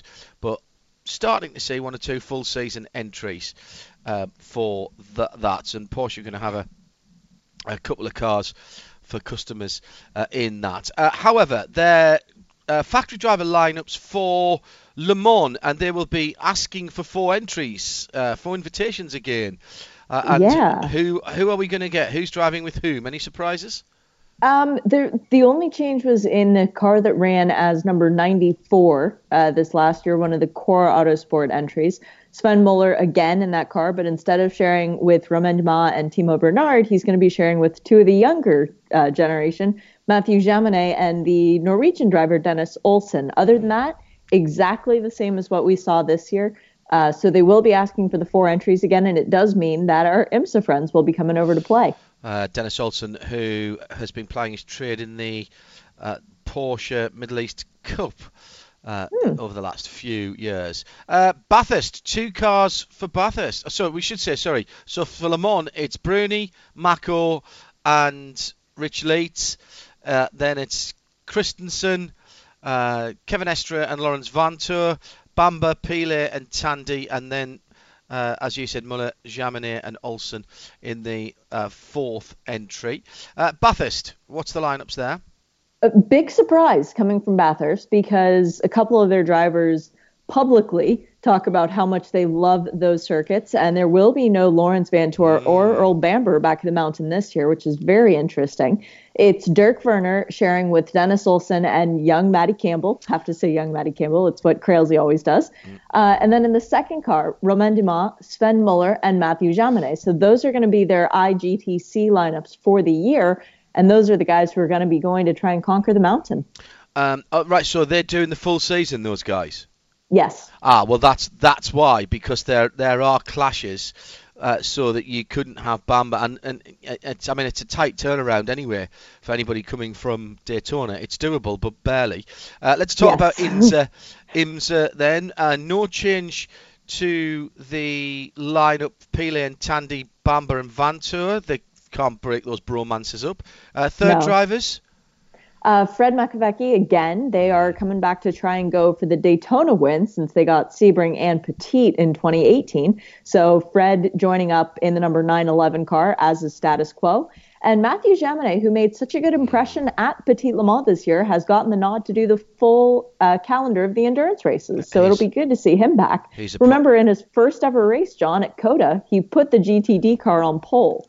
So he's, he's a good hot shoe. I uh, I'm I, I'm I'm very impressed with him, and that's a, a young man who's got a big future ahead of him. Um, who's doing the back-to-back of Le Mans and the Nurburgring 24 hours this coming year? Presumably can I, you can are, I John. volunteer? Sorry, I said presumably you are, John. uh, uh, I don't know. I haven't decided yet. Yeah. Can, can I volunteer as tribute? No, uh, there's no pit reporters. We don't have a pit reporter. I know, but I can do I can do booth. Um, it's going to be Richard Richard Lietz, so Lietzy going, um, Fred Makowiecki, Patrick Pilet, and Nick Tandy. So the winning quartet from this year, going back in the same car to defend their title. Earl Bamber joins our Le Mans winning trio from 2018. So it's Michael Christensen, Kevin Estre, and Laurens Vanthoor. Four drivers. That's interesting. I Yep. have heard people say that four drivers is too many for the Nurburgring because they get bored when they're sitting around doing nothing. Drivers do get into trouble when they're idle. That is true. Oh yes, it all goes horribly, horribly wrong. Stay with Porsche, uh, but jump to IMSA. We mentioned the the IMSA pairings for for Porsche, uh, and uh, this is great news for fans of Porsche and, and fans of Patrick Long. Uh, no Wright motorsports. We've mentioned that uh, in. Uh, the last couple of programs, we, we, that leaves Christina Nielsen probably not uh, having a drive, certainly not a full season drive in IMSA Yeah. as it stands at the moment, extraordinarily. But Patrick Long teaming up with another Patrick.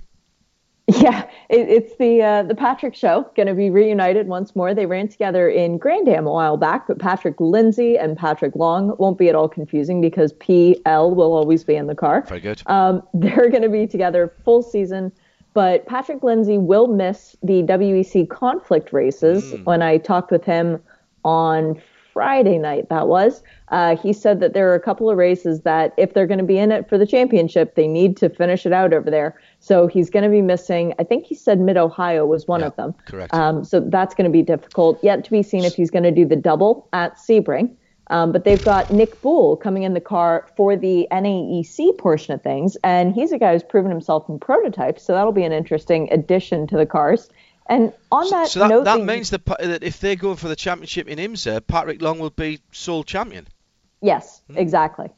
Right. Um, and speaking of champions, as you were rightly mentioning about Christina parting ways with Wright Motorsport, it means that in the 2019 season, in terms of GTD champions, we're only going to have two running in the class Townsend Bell, who's been announced with Lexus, and Bryan Sellers, who's coming back with Paul Miller Racing. Yeah, absolutely. Uh, and we'll, we'll talk about that in a little more detail uh, in uh, a moment. Um, uh, that's a strong team for Park Place. Good to have them back for the, the full season. It is the full season for those guys. Yep, it's it's going to be every race Park Place will be running. They've got a car in GTD now. They've got the team of Alan Brynjolfsson and Trent Hinman, on whom more later, running in the GS class in the Continental Tire Challenge, also in a Porsche Cayman. Uh, and they've got uh, their returning German friend coming back into the IMSA GT3 Cup Challenge by Yokohama. So they're going to be running on three different tiers in three different series, but all in Porsches.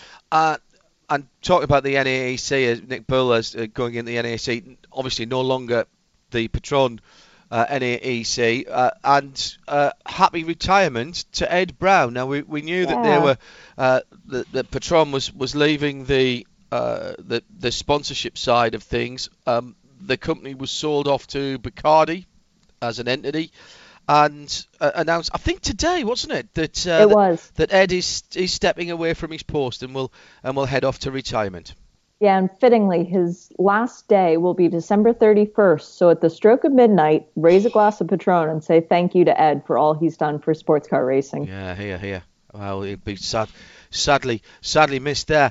Um, right, do you, let's rattle through a few more of these.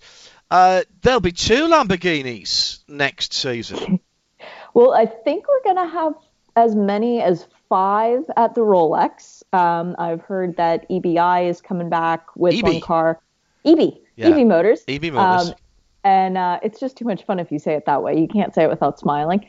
And um, then, of course, our defending race winners from last year, bringing back a pair of cars as well.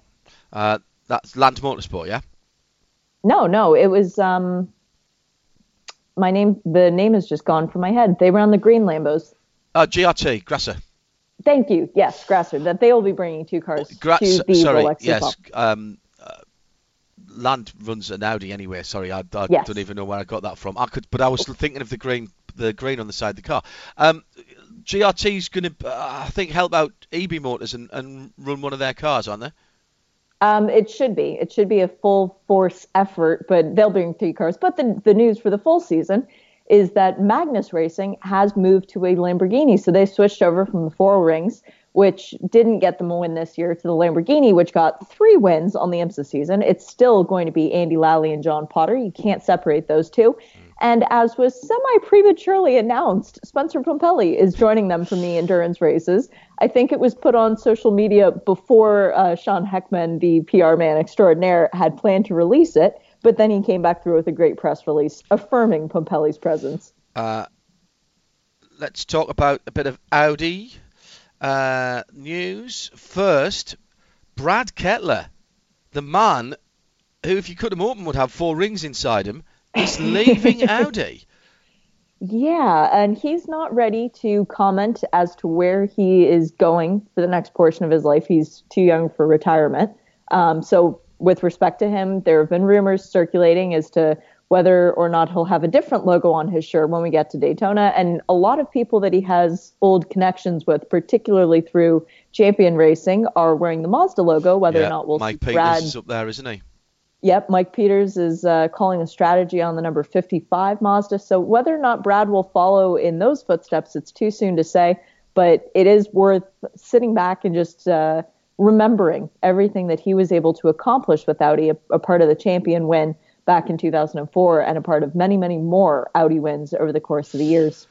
Uh, it's, I think 20 years, uh, probably. Something like that, certainly nearly a couple of decades.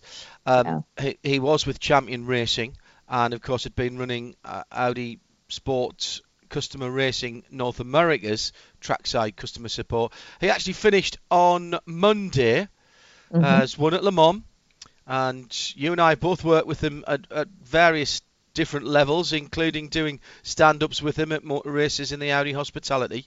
Uh, he he s- still has his business called Kettler Motorwerks uh, Yep. with a W E R K S uh, out in Indiana, and uh, he.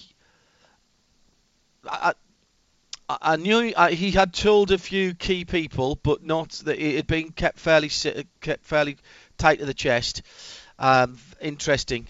Uh, I see that uh, John Dagys on Sportscar 365 is reporting that the uh, SRO and IMSA trackside support for Audi has been taken over by Centigrade, who are the same people who look after Lamborghini's North American motorsports activities, which actually um, makes sense because the Huracan and the R8 LMS are effectively the same running gear, aren't they? Yeah, just a different badge uh, on the front of it, but when you start pulling the pieces apart, they look very similar. Engineering. I mean, in fact, the gearbox still got four rings on it in the uh, Lambo. I always Yeah. thought that was funny. Um, whatever Ke- uh, Brad Kettler decides to do, I wish him well. He's uh, Yep. a proper gentleman, and uh, he's bounced back from a very nasty car accident where he fractured his sternum very badly. What only a couple of three years ago, and he's bounced Yeah. back from that. And um, I hope he's still at the track because uh, the kind of uh, experience that he's got doesn't need to be lost from uh, from the paddock. Um, MSR, Meyershank Racing, um, two cars for 2019, and we're filling in the driver blanks. Yeah, a bit of an atomic bomb dropped on this one the other day, or so it felt. Um, you talk about bringing a, a knife to a gunfight, and then there's bringing a bazooka to a knife fight, and that's sort of what this felt like. Very good. Mario Farnbacher, back in GTD for a full season. He has been upgraded to gold. Um, important to note because last year he was silver and, and won a race and came third in another one of his limited season. Sharing a car full season with Trent Hinman, who is silver. And I kind of feel badly for him because we could be talking in 12 months' time, John, about how he is in the Madison Snow position of winning the championship and being bumped up to gold. You look at that lineup, that combination in the Acura with the new Evo kit on it. And if MSR could do what they did this last year with Katherine and Alvaro and Mario and a bunch of other pieces filling in, you got to feel that two guys who have driven the car in the endurance races and have a really good handle on it, they've got to be a strong shot for the championship. They're going to be joined by Justin Marks, who drove the number 93 this year with Lawson Aschenbach for the long endurance races, and AJ Allmendinger for the 24 Hours of Daytona. And AJ, who not only won Daytona a few years back, if you don't know this already, he drives his RV to the track, and I mean he drives Yeah, he the RV to the track because his cat lives in it. So when he gets out of the car and he needs to go back to relax for a little while, he can go back to his RV and sit there, and his cat is waiting for him. You've got to love that guy. Yeah, he's, he's got a fantastic CV, Trent Hinman. Um, uh, won the championship, of course, in GS in a BMW M3. Uh, Youngest ever yes. champion. Yes. Um, so, I mean, he's he's clearly a very good driver. Um, ran karts. He- Very, very classic upbringing in motorsport. Karting, uh, Skip Barber Racing School, uh, and then um, uh, Formula Ford Festival. He came over to the uh, UK with that. Um, Mazda Road to Indy, etc., etc. And uh, raced with Taylor Racing in USF 2000, which I've Yep. forgotten about actually as well. Fifth in the He 2012. was he was hanging out in the back of the Wayne Taylor Racing pits for the 24 hours of Daytona that they won, and then the 12 hours of Sebring that Yeah, they won, and he was just being a sponge. So he's a very smart kid. Uh, as far as uh, some other news coming in, uh, Moorespeed. Uh, more Yeah. speed. Now, Moorespeed we know from their exceptionally competitive outings in the IMSA Porsche uh, uh, GT Challenge USA by Yokohama, uh, and uh, they've been sort of threatening to do all kinds of other things. They're a very well run organisation, Um, we know, we knew, we thought we knew that they were coming to GT Daytona with a Porsche. Well, they're still in GTD, but it's not quite the same plan. Well, uh, he, they they also have brought a bazooka to the gunfight um, because they are coming with an Audi. So they showed up with a all black carbon car with four rings on the front of it for the Daytona test that took place yesterday for Michelin, not an IMSA test. So there was no entry list, no times, none of that before people start asking. It's Alex Riberas coming back to this season, to this series again. He is now a gold driver, sharing with Will Hardeman. It'll be Andrew Davis for the long distance races. We don't know who their fourth driver is going to be yet, but this is another program if that you if look they take a fourth driver, they will. They have said that it will Oh, be somebody else from Audi, Riberas, who is uh, an Audi factory driver. It'll be somebody else that they get coming over just for Daytona. But when you put Andrew Davis, who's a guy that you and I have immense respect for, John, he knows how to wheel an Audi, with Alex Riberas, who has proven himself worthy of racing an IMSA in uh, 2016, which was the last time he did a full season. Will Hardeman making the step up, and he had to, to step out of the car fairly early on in this season due to some family issues that were going on, and we still wish him well for all of that. He's coming in, and he said, "No, no, no, no, no. I I don't think anymore that the Porsche is the way to go. I think it's going to be Audi, and then Audi offering him a factory driver to sweeten the deal. Yeah. I look for big things from Moorespeed. Yeah, and uh, I, I like Will. I think um, Yeah. I think Will's style of driving will, will suit the longer races better. Um, he has never really had the success he's deserved, and that his pace has uh, has shown in the uh, in the Porsche side of things in the in, in the uh, in the series. Um, quick word about Multimatic, uh, the UK arm of Multimatic, running, I believe, out of the same shop that's running the the Ford GTS. Uh, they're going to be coming over to British GT.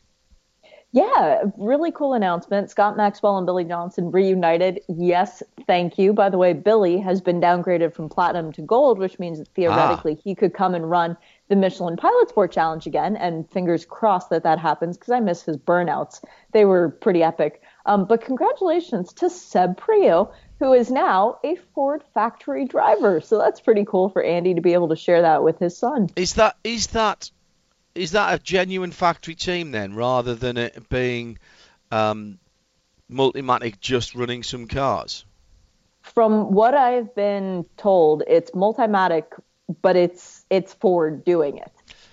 Makes me wonder what happens to the GTEs in that's run out the UK at the end of the year. They were uh, only meant to be running till the end of 2019, but of course the WEC season ends at Le Mans halfway through 19. So if they start again, they'll have to go to 2020, which is Yeah, that is that is a good point. A bit unsettling. no fourth driver yet. Any clues?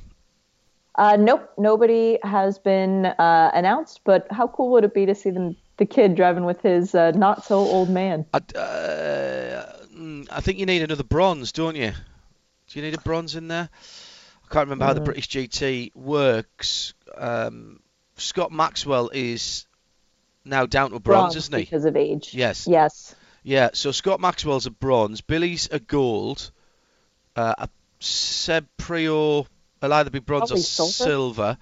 So um, you you're gonna uh, maybe they they might need another bronze in there. Um, I, I can't think of anybody at the moment who's. Oh, wait a minute, yeah. Better Put your Larry hand down. I gi- can see it from here. I'll better give Larry a ring tomorrow.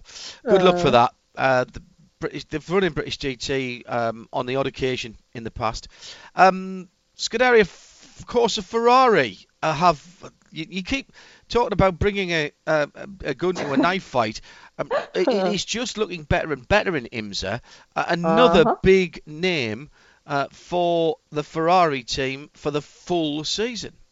Welcome back to a full season for Toni Vilander. He went off, he ran in another series in the US this year, won that championship. He comes back to GTD, joining with Cooper MacNeil for the full 2019 season. It'll be Jeff Segal in the car for the long distance races and Dominic Farnbacher in for the 24 hours of Daytona. They said that Balzan still hasn't been medically cleared from whatever his procedure was back in May to drive. So that's why we're seeing Vilander stepping in. But it's Wow. going to be one heck of a show to put Tony in that white Ferrari. I'll never forget the first time he drove at Lime Rock. He was outstanding. Um, and he, he's not got any worse since then either. We mentioned uh, Christina Nielsen uh, not being with Wright uh, Motorsports. What was the story there, Shea? she couldn't bring as much budget as they needed. Plain and simple, the costs were going up. Oh, and she was John a Wright- Porsche, uh, Porsche supported, Porsche development driver last year. Yes, she was. She was a, a part of a, a different program, and she's still very much associated with Porsche. She's still in their good graces. It's just as simple as money. So if people are out there who need a really, really good silver driver, by the way, it, out of all of the non-endurance races in 2018, she is the only driver who is still silver to have won one of those races. So that speaks immensely for itself um, she's available, and it's kind of remarkable to think of Christina not being on the grid. Um, um, and what what happens for to her then? Uh, Do we know where has she got anything else in the works? I mean, it's late in the day now, isn't she? Isn't it? It's it's it's pretty late, and she does not have anything lined up, which is uh, scary. But I wish her the best. And seriously, teams out there, pick her up. She's good. She's consistent, and she's a fast learner. Yeah. uh, So what happens with Wright? Do we see them with other drivers, or is just, is that all contingent on somebody bringing some budget? Well, from what I understand, they are looking to run in potentially World Challenge or whatever it's called now because they've they've changed the name. New logo Um, out and- today as well. Oh, is it? I Yeah. haven't I haven't seen that. Um, they're potentially going to run there with one of their GT3 Cup Challenge drivers just to sort of get a feel for what it's like. And then, depending on how he adapts to that series, maybe come back into IMSA with him if, if he can do the, the long distance races. But they just couldn't find the money needed to put together for a full season GTD. We might see them at the longer races hmm. if they can sell the rides effectively, but they couldn't bring a budget for the start of the season that was enough to make it through the whole thing. Okay. Um, we weren't sure what was happening with Bryan Sellers and with Paul Miller Racing, but they're back with a double and consecutive years champion in Lamborghinis in the car for the full season. Yeah, what uh, what happens if you can't bring back one champ? Well, go find another one. Yeah. And Ryan Hardwick found them. I'm actually genuinely excited about this, John, because Ryan Hardwick is a guy who has really impressed me in the Lamborghini Super Trofeo series. Very consistent, very fast. If he's got a car to come in second, he doesn't push for the win. He takes the points. And that's why he was the LB Cup champ in 2017, his first ever year racing a car. And in 2018, he was the champion of the AM category. Now, Ryan Hardwick, I tell people all the time, go look at his Instagram account because he lives the life that we all wish we could. He's a former jet ski champion, uh, as in the stuff you race out on the ocean. And he owns a dealership in Atlanta called Mountain Motorsports that he and his partner, Justin Price, who also has run in the LBST before, you just look at them and you think, yeah, that's pretty cool. This is a big step up for Ryan Hardwick coming into GTD, but what better coach to have than Bryan Sellers on your side? And oh, by the way, Corey Lewis in the car for the endurance races. That is a very good combination. As long as Ryan can get up to speed fairly quickly, they will be looking to defend the championship. Yeah. BMW uh, in GT Le Mans. It's Connor De Phillippi, which we knew, and we knew that Alexander Sims would not be coming back this year because he is He's got competing. fe- he he is what was it that um that Nick called it Formula um where Uh, the Formula One drivers go ref- fr- from the refugee. Formula Refugee. Yes, I kind of like that. Um, Alexander Sims has gone over there, and by the way, the voting is open. So if you want to help him go really fast, um, I've already done that because he's a nice guy. And we get Tom Blomqvist coming into the mm-hmm. series instead. He's done, I think it was Petit Le Mans with the Yes, team. correct. So he at least understands how things work, but it's going to be an eye opening season for him with so many new tracks. And as a matter of fact, as I understand it, he is the only full season driver change at all in GTLM. So Right. pretty remarkable when you think about 15 out of 16 drivers are coming back. Um, they're going to be together for the full season, and Jesse Krohn and John Edwards back again. It's their announcement that was even more exciting because for Daytona, they're joined by Alex Zanardi, the living legend, and Chazzy Mostert, the crazy Australian. Uh, Zanardi did a lot of the development on the car and was asked if he'd rather do Le Mans or Daytona, and he actually said Daytona uh, Yeah. when Jens Marquardt asked him to do it, the man at the head of BMW's motorsport side of things. Uh, and by the way, at that Michelin test uh, at Daytona, the Larisi Ferrari was there. Yeah, I saw that. It was very interesting. Um, Miguel Molina was driving it, and quite a surreal experience for Toni Vilander to see that car driving past him out the pit lane over and over again. Yes, good point. Uh, let's uh, rattle through some more IMSA news. Uh, P2, I picked up some uh, changes in the uh, setup for how podium uh, might happen, where there may be fewer than three cars entered, which sort of piqued my interest. And in fact, Mhm. we've lost a couple of races as well for LMP2. Not a bad thing, though. Um, the couple of races that have been dropped off were the street courses, which tend to be quite expensive, especially when you're trying to sell a seat. Um, Brent O'Neill Well, also not- that's a pro am now, and in fairness, they, Yes. they dropped out the uh, the pro am classes out of Long Beach um, Exactly. in previous And years, Detroit. and Detroit in previous years. Yeah. So actually, that's just following along. So just Exactly. eight races now with just two full season teams at the moment. Uh, are they are they okay with this? Um, from what I've read, yes. Uh, Brian, uh, sorry, Bobby Oergel from AFS PR1 Mathiasen just wished that the announcement had come a little bit sooner so it would be easier to sell the seats. Yeah, good point. But Brent O'Neill is quite okay with this because the last few years, both Belle Isle and um, Long Beach have been less than kind to his drivers, so it's going to help save budget. Um, Michelin Pilot Sport Challenge news with uh, Riley Engineering putting a car into uh, into the uh, second tier of IMSA racing. Yeah, they're going to be running a Mercedes GT4 car for Dylan Murray and James Cox, the duo who formerly drove a Porsche GT4 car in the GS category. And it's going to be a full season effort for those two. So that, again, is a new thing. But uh, if anyone can do it, Bill Riley can. Uh, prototype news too, with uh, Graham Rahal stepping aside uh, from the uh, from the Penske, uh, the the Acura Team Penske car.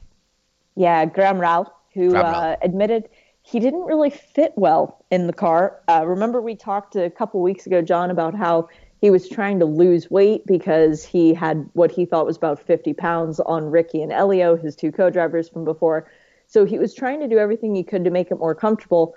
Long story short, didn't work, and he decided that stepping aside was the better choice. So, very admirable from Graham to give up the seat.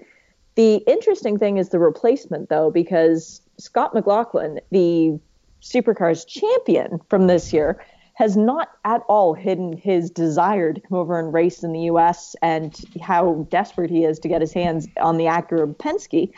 And uh, instead, it was chosen that Alexander Rossi will be coming to drive the 24 Hours of Daytona and probably Sebring. Hang on, hang the- on, hang on. That's Alexander Rossi, the IndyCar driver who drives for Penske's competitors Andretti. Yep, that's the one. So whether or not that's a carrot being dangled, Alexander's not in his previous experiences in sports car endurance races, he hasn't shown a particular affinity for it or a love for being woken up in the middle of the night and asked to perform, as Joe Bradley would say.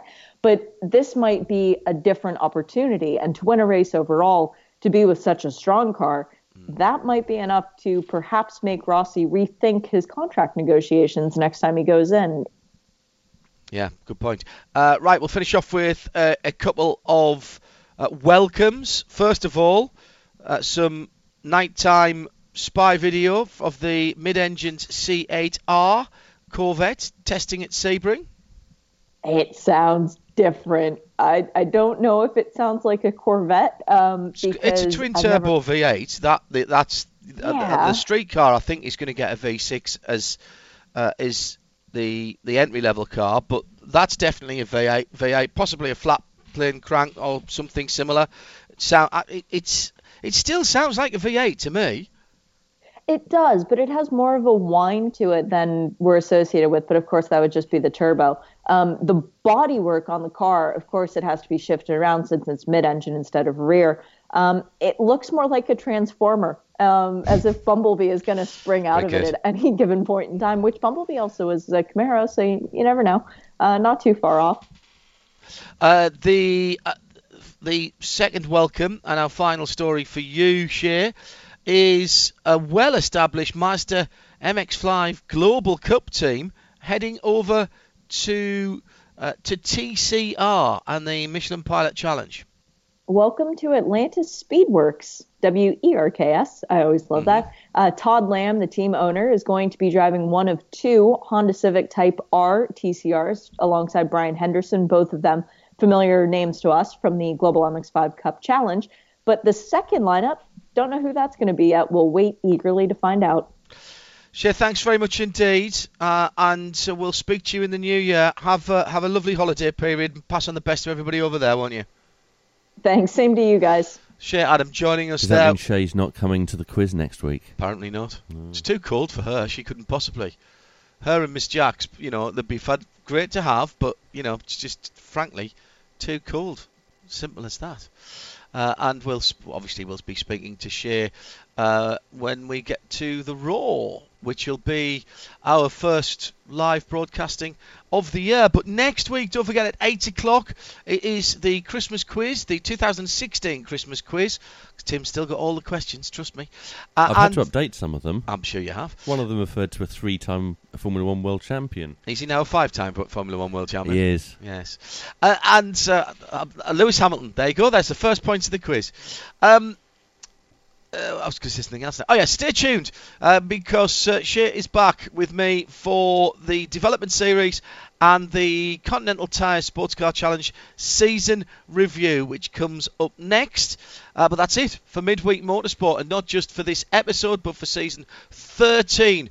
Hope you've enjoyed the 48. You do need to tell them when season tonight. 14 starts. Sta season 14 will start with a midweek motorsport the week of uh, the uh, Hankook Dubai 24 Hours. It's the 9th of January. So fill in with plenty of excitement over the Christmas period. And we've got some special programs to come, including the quiz next week, but also on Christmas Day, a very special long one, which has never been broadcast. It actually wasn't meant to be broadcast, but we've asked and we've been given the thumbs up. Doug Fehan, the man behind Corvette Racing, on Christmas Day. Look at the bottom of the uh, the foot of the homepage for RadioLeMans.com and it will show you the times on there. It's long, it's very long, but hey, it's Christmas. What else are you going to do when the rest of the family are fighting over who's got which present and the batteries has fallen out of them and ran out already? Uh, thank you very much to all of our contributors this year and to Tim uh, and all of his team down in London, up in London, excuse me. Uh, the responsible adult who is omnipresent. I'm John Hindhaugh. That was the 48th episode of Series 13 of Midweek Motorsport. See you next week for the quiz. Bye bye. This program is a Radio Show Limited production.